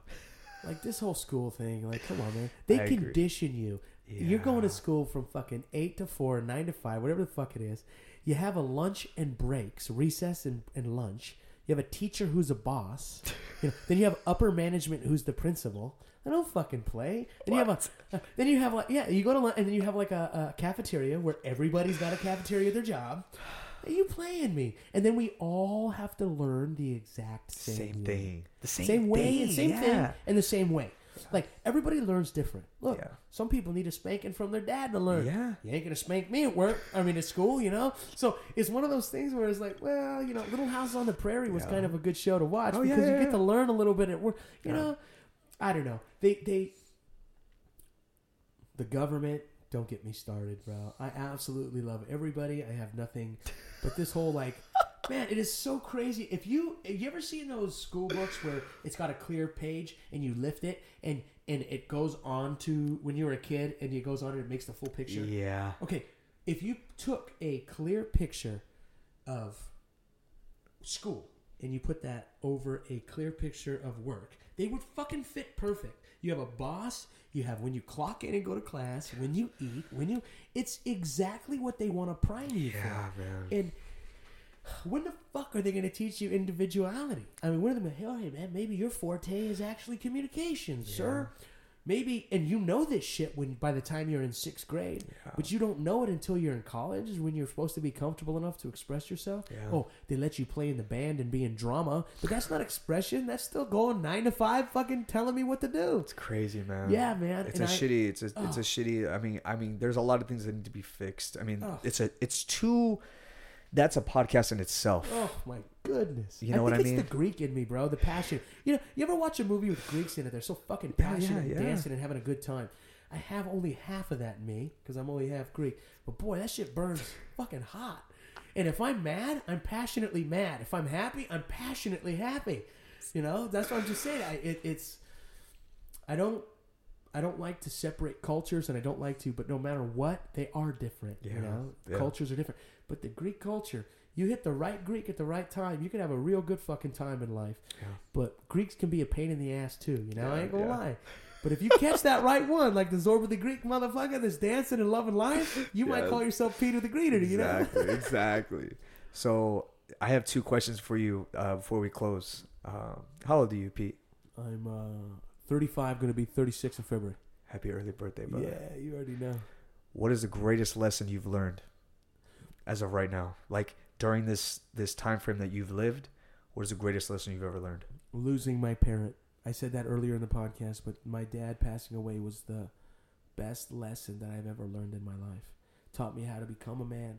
Taught me how to uh, organize my emotions. Taught me about. It taught me how to love, compassion, uh, uh, uh, like with so much compassion. To understand that that uh, life is not guaranteed every day. I mean, I could go on to the list of things that I learned from that one situation. Yeah, And so that was all time, and I'm still working on it. yeah, That's the one. I mean, you have a, a book report due, and you do that project. That project's said and done, one and done, boom. Yeah, you might think about it a couple years later, talk about how you did a good job, this and that. You might even win a fight, and you talk about it a couple years later, this and that. But my dad's death happened in 2002, and it's 2021, and I'm still dealing with it. Hmm. I'll deal with it till the day that I die. Does it get easier? No, it gets more understanding. yes, Yeah, doesn't get easier. It's just more understanding. I understand every day. I'm understanding more about it. I have, I, cr- I have cried. At, I cry all the time. Once in a while, I have, uh, you know, probably once or twice a month, I'll have a breakdown where I cry and talk to my dad Yeah. in my room by myself. What's up, motherfucker? Well, you know they say geniuses, you know, they talk to themselves. Yeah, You know what they, you know what I mean? But I agree. Like you're talking to your dad. I I talk to my family members that that have passed away. You know, mm-hmm. it's you you you feel more at peace with it when you do that. Like when I go visit my uh, a family member who passed, I'm speaking to them right then and there out loud. no, most you know, definitely. Out loud. I'm not I'm not ashamed of it or anything. Like I'm laying on the grass and just chilling with them. Yeah, You know what I mean? It's it's, it's beautiful to have. You it's a beautiful thing. We lose Yeah. sight of that. Now, Yeah. before we, I'll leave you with that. That's what it is. yeah is there's two types of people in the world. There's surface people, and then there's people that, that are willing to feel the deepness that we're uh, pr- uh, blessed with. yeah If you're willing to feel as deeply as we can go, then you're about to swim in the deepest ocean you've ever swam in in your life. yeah. If you want to stay with floaties on in the shallow end, you can do that, and nobody will give you problems. But as soon as you understand that you can take a dive into that deep end emotionally, for your soul, for everything that you need, uh, spirituality, uh, health, as far as working out, if you dive deep into the deep end, yeah you're gonna find that the benefits are way more. The day that you die, somebody asks you what you've accomplished, you'll be able to say happiness hmm instead of saying, "Well, I wish I would have done that. I wish I would have done this." yeah Happiness is not things. Happiness is not a destination. Happiness is a journey, yeah and this whole fucking thing is a journey. And everybody wants to find some place called happiness. No, dude, it's not Greece. It's not Germany. You can't fly nowhere and call it happiness. yeah Happiness is inside. Everything else is just the cherry on top. yeah So as soon as you understand that, you got it, baby. Life will be given to you on a silver platter. But just understand that you have to take that jump. And once you take that jump into finding yourself and understanding what the real process of life is, then you'll know that the journey is is happiness and it's not a destination. Because when I'm in a coffin saying bye, motherfucker's gonna know, and they're not gonna ask me why because I've always been high off of life. yes yes That's it, baby. It's kind of funny that you. I think you almost answered my last question. I was to ask you, how would you describe your happiness? Not happiness, your happiness. My happiness is. That's a good question because that's exactly what I'm trying to figure out at this point in my Right. life. But that's the thing. It's a never-ending cycle. It's a never ending cycle. Right now, my happiness is focusing on me yeah, and focusing on others. yeah, I'm going to never finish focus. I will never stop focusing on myself. I've literally, this past six months, have gone from, oh man, I can't wait till I'm done working out and focusing on me so that I can do other people too. yeah. I will never stop working out so that I can focus on other people. Does that make sense? exactly. I think, oh, destination of losing 100 pounds, I'll be happy at 100 and then I'm going to help others. No, no. I realized that now that I've got the ball rolling, helping others is now. Yeah, So as long as I consistently keep myself well greased and well flexible and mobile and, and uh, emotionally alert, then I know that I can help anybody else around me with a hundred percent guarantee that I'm going to be the one to fucking bring you out of that hole. Mhm. And so that's where I'm at. My happiness is helping others, but helping myself first. Yeah. You know, it's funny. I think uh, one of the reasons I'm so connected to you is because we're built to serve others. Yep. I've noticed that right away when I when I met you, and I knew all the things that you've talked about, what you want to do to help people, and I know it's kind of funny because I know you're gonna get there, and when I see all the things that because you know you see all articles of The Rock doing this or um, somebody doing this, somebody do that, I'm gonna be able to see articles of you doing what you wanted to do, Yeah. do what you said you were gonna do, Man. and I'm gonna be like. Not worried about it. I, knew, Yeah. I knew Pete was gonna do all that stuff. I knew he said he was gonna do it, but he's been doing it since day one yeah. that's the difference between him and a lot of other people. Yeah. You know what I mean? He's not destroying other people; he's helping them. Yeah, dude, I needed that more than you'll ever know. I appreciate your positive words. Every time I come around you, you're always saying something to uplift me, but you truly say the same stuff about me consistently. That's how I know it's not bullshit. It's consistency. Consistency that I'm doing Yeah, leads to the consistency that you're always giving me. Uh, as much as I can be the guy that's uplifting, yeah, I also need people to help uplift me. I'm only Yeah. human, man. yeah, My grandpa told me there's no such thing as a perfect human, but there's such thing as perfect intentions. yeah, My intentions will always be perfect. Look, my hair stands up. yeah. I am over not having good intentions. Now, I am not perfect. There's going to be shit that happens and things that fuck up, and I don't mean to have that problem. yeah. But if my intentions going into whatever the fuck I'm doing is good, then I know that I'll make it. I've Yeah. already won. I don't give a shit about what the end result is. I won. Yeah, And so that's where I'm at. yeah, That's where I'm at. My grandpa, man, man, man. I'm fucking lucky. I still have my grandma and my grandpa on my on my mom's side. yeah. They are fucking trucking, dog. My grandpa had a tree fall on him. Dude, a tree. He was out. He has 60,000 acres in Hollister for pig hunting with friends. And they were out trimming trees, and a tree fell on him and broke eight of his ribs. Dude, No cell phone reception out in the back country. He had to drive on a Jeep like this over bumps and shit with a rib going into his lung. My grandpa's a firefighter, ex firefighter. He's felt pain. He said it was the worst pain at 86 years old that he's ever felt. Oh life. my god! Especially at that made age. A, made a full recovery. The doctor was like, Ken, I know guys that are half your age that didn't make a full recovery from shit like this, dude. he made a full fucking recovery. What the He's still chilling. fuck? And he's beat prostate cancer twice. Dude, fuck yeah, Killing it. man. I come from those guys. So Fuck yeah, if I bro. got if I got motherfucking and he killed bears and shit, hey, That's in your bloodline. let's slap it, baby. That's what I yeah. got. Yeah. And if I can give myself a fighting chance, I can make it. I can make that shit. That's why I'm here. But I want everybody else to know that's around me or ever listening or whatever it is that I am always available to talk, bro. yeah. 408 644 2793. 408 644 2793. I don't care what kind of mood you're in. You hit it here, folks. That's it, baby. Yes. Call me. I don't give a shit what it is. Fuck yeah. I am so over hearing anybody feeling like shit. Yeah. I will never. I was a Robin Williams. As of January, I was. You know, the guy's great laughing, la la, la, and all of a sudden this shit happens. That's Yeah. where I was at. I was like, oh, I can help others, Yeah. but I go home and I cry. I go home and I can't wipe my ass because I'm 310 pounds and I'm trying to have a good time. I can't do nothing. So I, I, I don't want nobody to feel that way. Yeah, if yeah. I can do it, you can do it. Yeah. That's it, baby. Fuck And yeah, you giving man. me a chance to come and talk about all of this. Only reason I'm making myself this vulnerable is because if people know that I can make myself this vulnerable, then they know that I mean business. Yeah. You can know everything about me, man. Yeah. I've had fingers stuck up my ass in the ER for two years straight for my diverticulitis. My dignity has been out the window. I have got. There's so much more that we could talk about that I'm not even getting into detail. Well, about. that's the thing, dude. That what I what I told you before. You're gonna be on multiple times. It's not a one and done deal. You know. Not at all, but to give somebody a little outline, man, I, I have a big chest. I have excess skin. When I was in high school, I was 390 pounds, Yeah. almost 420. I went through high school that way, and I was a popular guy. So, Big Pete, but still being that overweight, Yeah. it was hard. I remember walking in front of like, uh, you know, when you walk in front of the bleachers at like a basketball Yeah, game. yeah, yeah, yeah. Dude, bro, I knew everybody was looking at me. I was huge, dog. My tits were huge, my stomach, you know.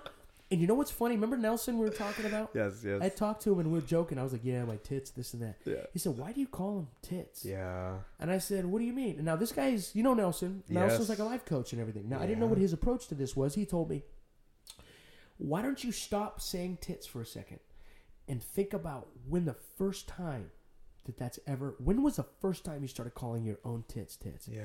dude, I went back to the moment. I remember I was putting on, I had an undershirt, a regular shirt, and a sweater, and it was like 80 degrees outside. Yeah. And my dad's like, What are you doing? I was like, Putting my shirts on. He's like, Dude, it's 80 degrees out. I was like, So? He's like, Are you trying to cover your tits?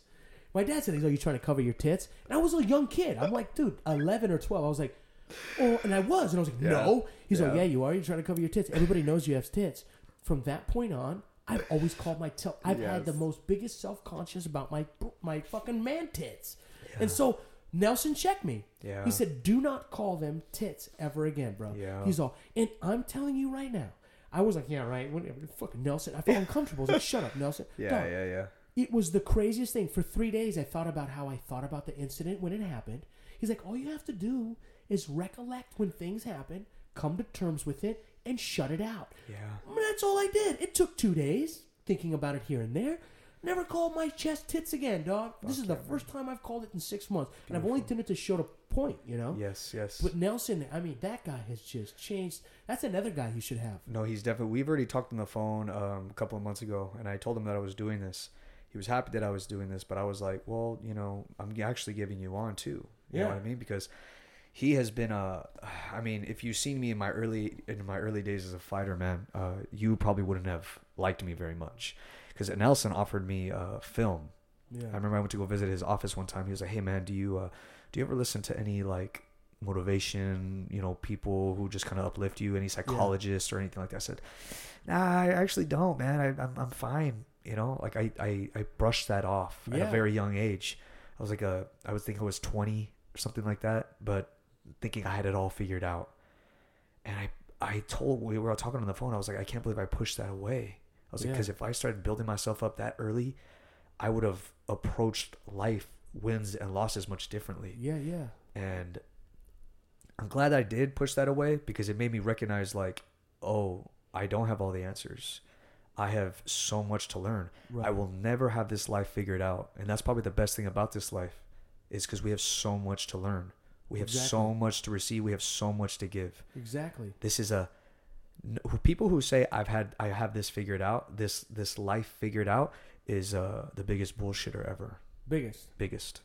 The biggest ever. Hundred percent. And uh, to be honest with you, I knew you knew Ivan, but I didn't know that you had uh, relations like friendship with uh, Nelson. Yeah, he yeah Nelson. He was uh he actually sponsored me for years since I was an amateur.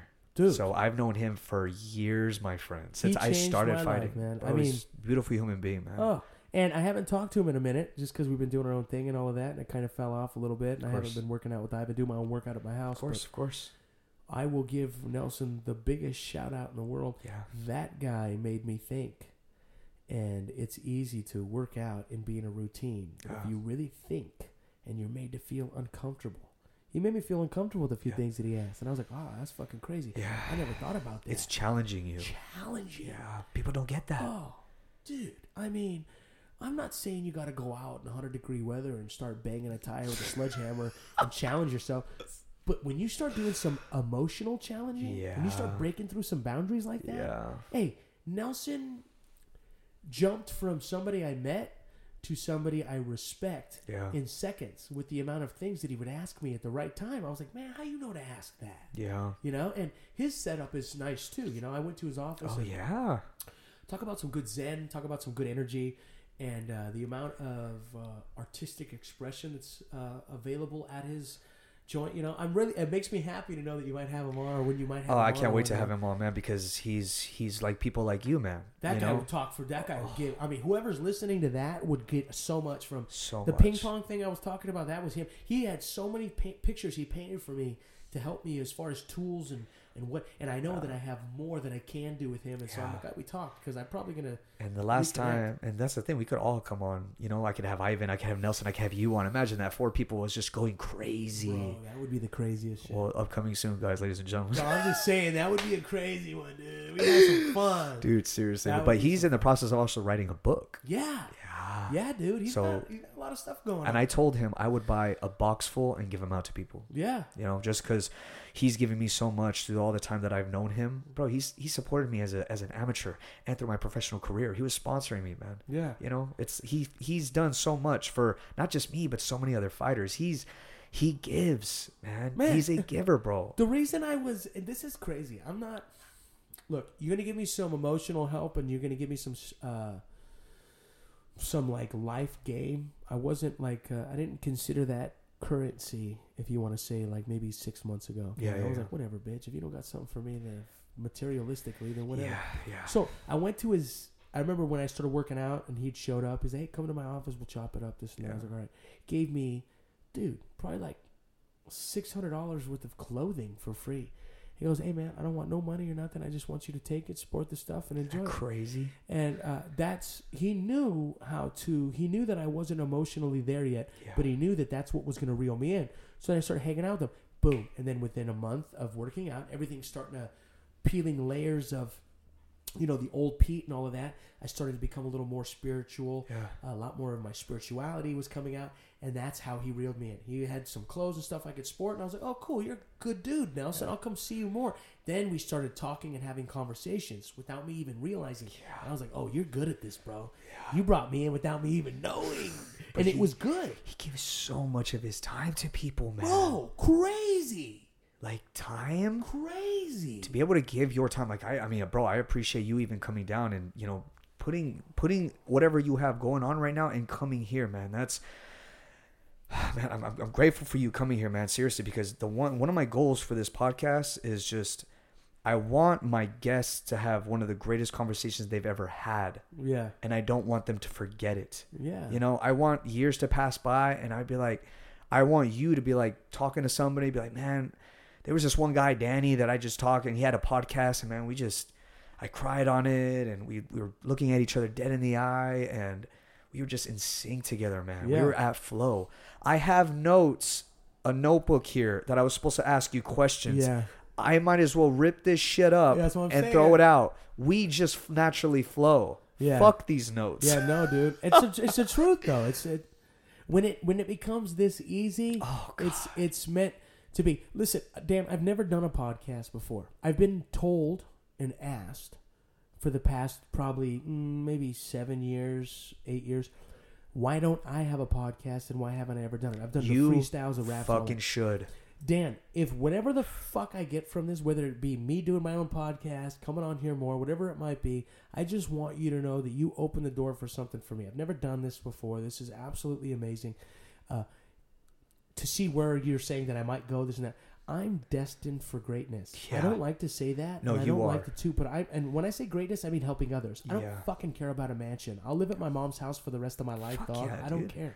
But if I can be on a scale where people know who I am everywhere I go because all I do is help people, Yeah. then I win.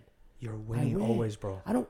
I'm 36 and I have holes in my underwear with no money. I don't fucking care. If I've lived half my life without that shit, then I don't need it. Yeah. But if I can make myself so known that I'm making other people feel great about themselves on the daily, then I'm down to do it. And this is all this is doing is helping me to understand what direction I want to go in. I think what you're doing, you're the most exec- you execute. Everybody can talk, everybody can come up with ideas, everybody can do things. But until you really execute on what you like to do, Yeah. things don't happen. And no, I- I'm only saying that out of out of uh, my own uh, uh, experience because, like this past six months, has been execution. Mm. Yeah. And if I didn't execute, then I wouldn't be where I'm at. Mhm. I'll tell you something. You asked me to be on this podcast this because you you liked how I was as Peter the Greeter before losing weight.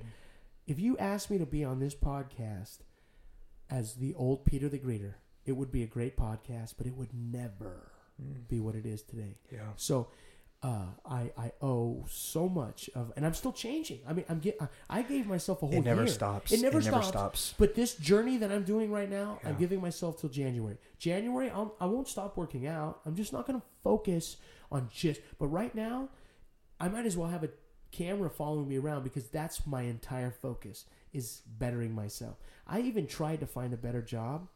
Things aren't working. God's telling me, "Hey, dog, chill out. I told you work on you till January. You have a job right now. You work at an amazing company. You have some awesome stuff going on. when it's time for you to change, it'll never be expected.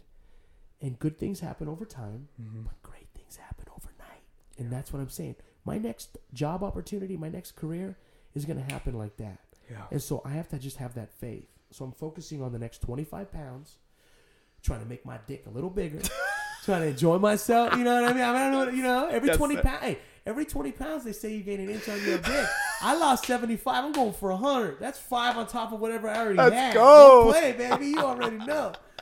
But, and that's it, man. And I'm trying to get back into some stand-up comedy. You want to get Bro, into some really fun stuff? That's what I'm getting back. I into. would recommend. I'd highly recommend that, please, bro. How many times have you made me laugh throughout this whole freaking podcast? Yeah. My chest started hurting in the beginning That's of the what I'm podcast, saying, dude. dude. You know, I just want to talk some shit. Dude, go. uh, I mean, I hope you do, man. I hope and pray that you do, brother. Thanks, dude. Please, man. I appreciate it. So, is there anything that you want to say to close off uh, this podcast? Yeah, other than this was one of the best experiences I've had, and I've already dropped my number throughout the podcast. So if anybody ever has an issue or anything, you know where I'm at, and uh, you can find me on Instagram at Pete the Powerful, straight across, no underscore. Pete Follow the that. Powerful. That is probably the most funniest, most Uh. entertaining Instagrams I've, I'm following to this day. yeah, it's it's it's got a little freestyle rap, so a little bit of this and that there, but and then you can follow my professional one that's at work, which is Peter the Greeter, no Yeah. underscore Peter the Greeter. Yeah. So Pete the Powerful or Peter the Greeter. Anybody ever need anything, hit me up. Let's talk it out. Let's have a good time. And uh, if I can do it, you can do it. And that's it. Uh, Pete. So growing up, I I've met a lot of people, right? Um, and some as time goes on, you you kind of forget. You forget that you remember those people. You're like, oh man, I, I remember I used to be. I used to talk to that person. As time goes on, when I'm 50, when I'm 80, when I'm 90, I will never forget you. And I hope you understand. Everybody you come across to thinks the same way I'm thinking. They're never ever gonna forget you. And that's the mark that you leave on people. Man, That's the most that. beautiful thing that you can do. Dude, I appreciate people- that. Honestly, bro, if I never saw you again, I'd cry. Facts. Yeah. If you told me, Daniel, goodbye, I'm to be moving so far away, or say if you were gone from this earth, like you weren't here anymore, I'd cry. Man, that means a lot, dude. Because sometimes people don't realize the amount of power they have and what they have. I don't realize what I'm doing. Your power is your character, Yeah, dude. and it's beautiful, man. Man, I appreciate that. Your character is going to give you so many opportunities, and I know that. Yeah, for a fact, brother. Just keep doing what you're doing, man. I I believe in you, and the people that are around you, I know they believe in you too, man. yeah. All right, Thank you, Dan. let's get out of here, brother. Ladies and gentlemen, we are out of here. See you Peace. guys later.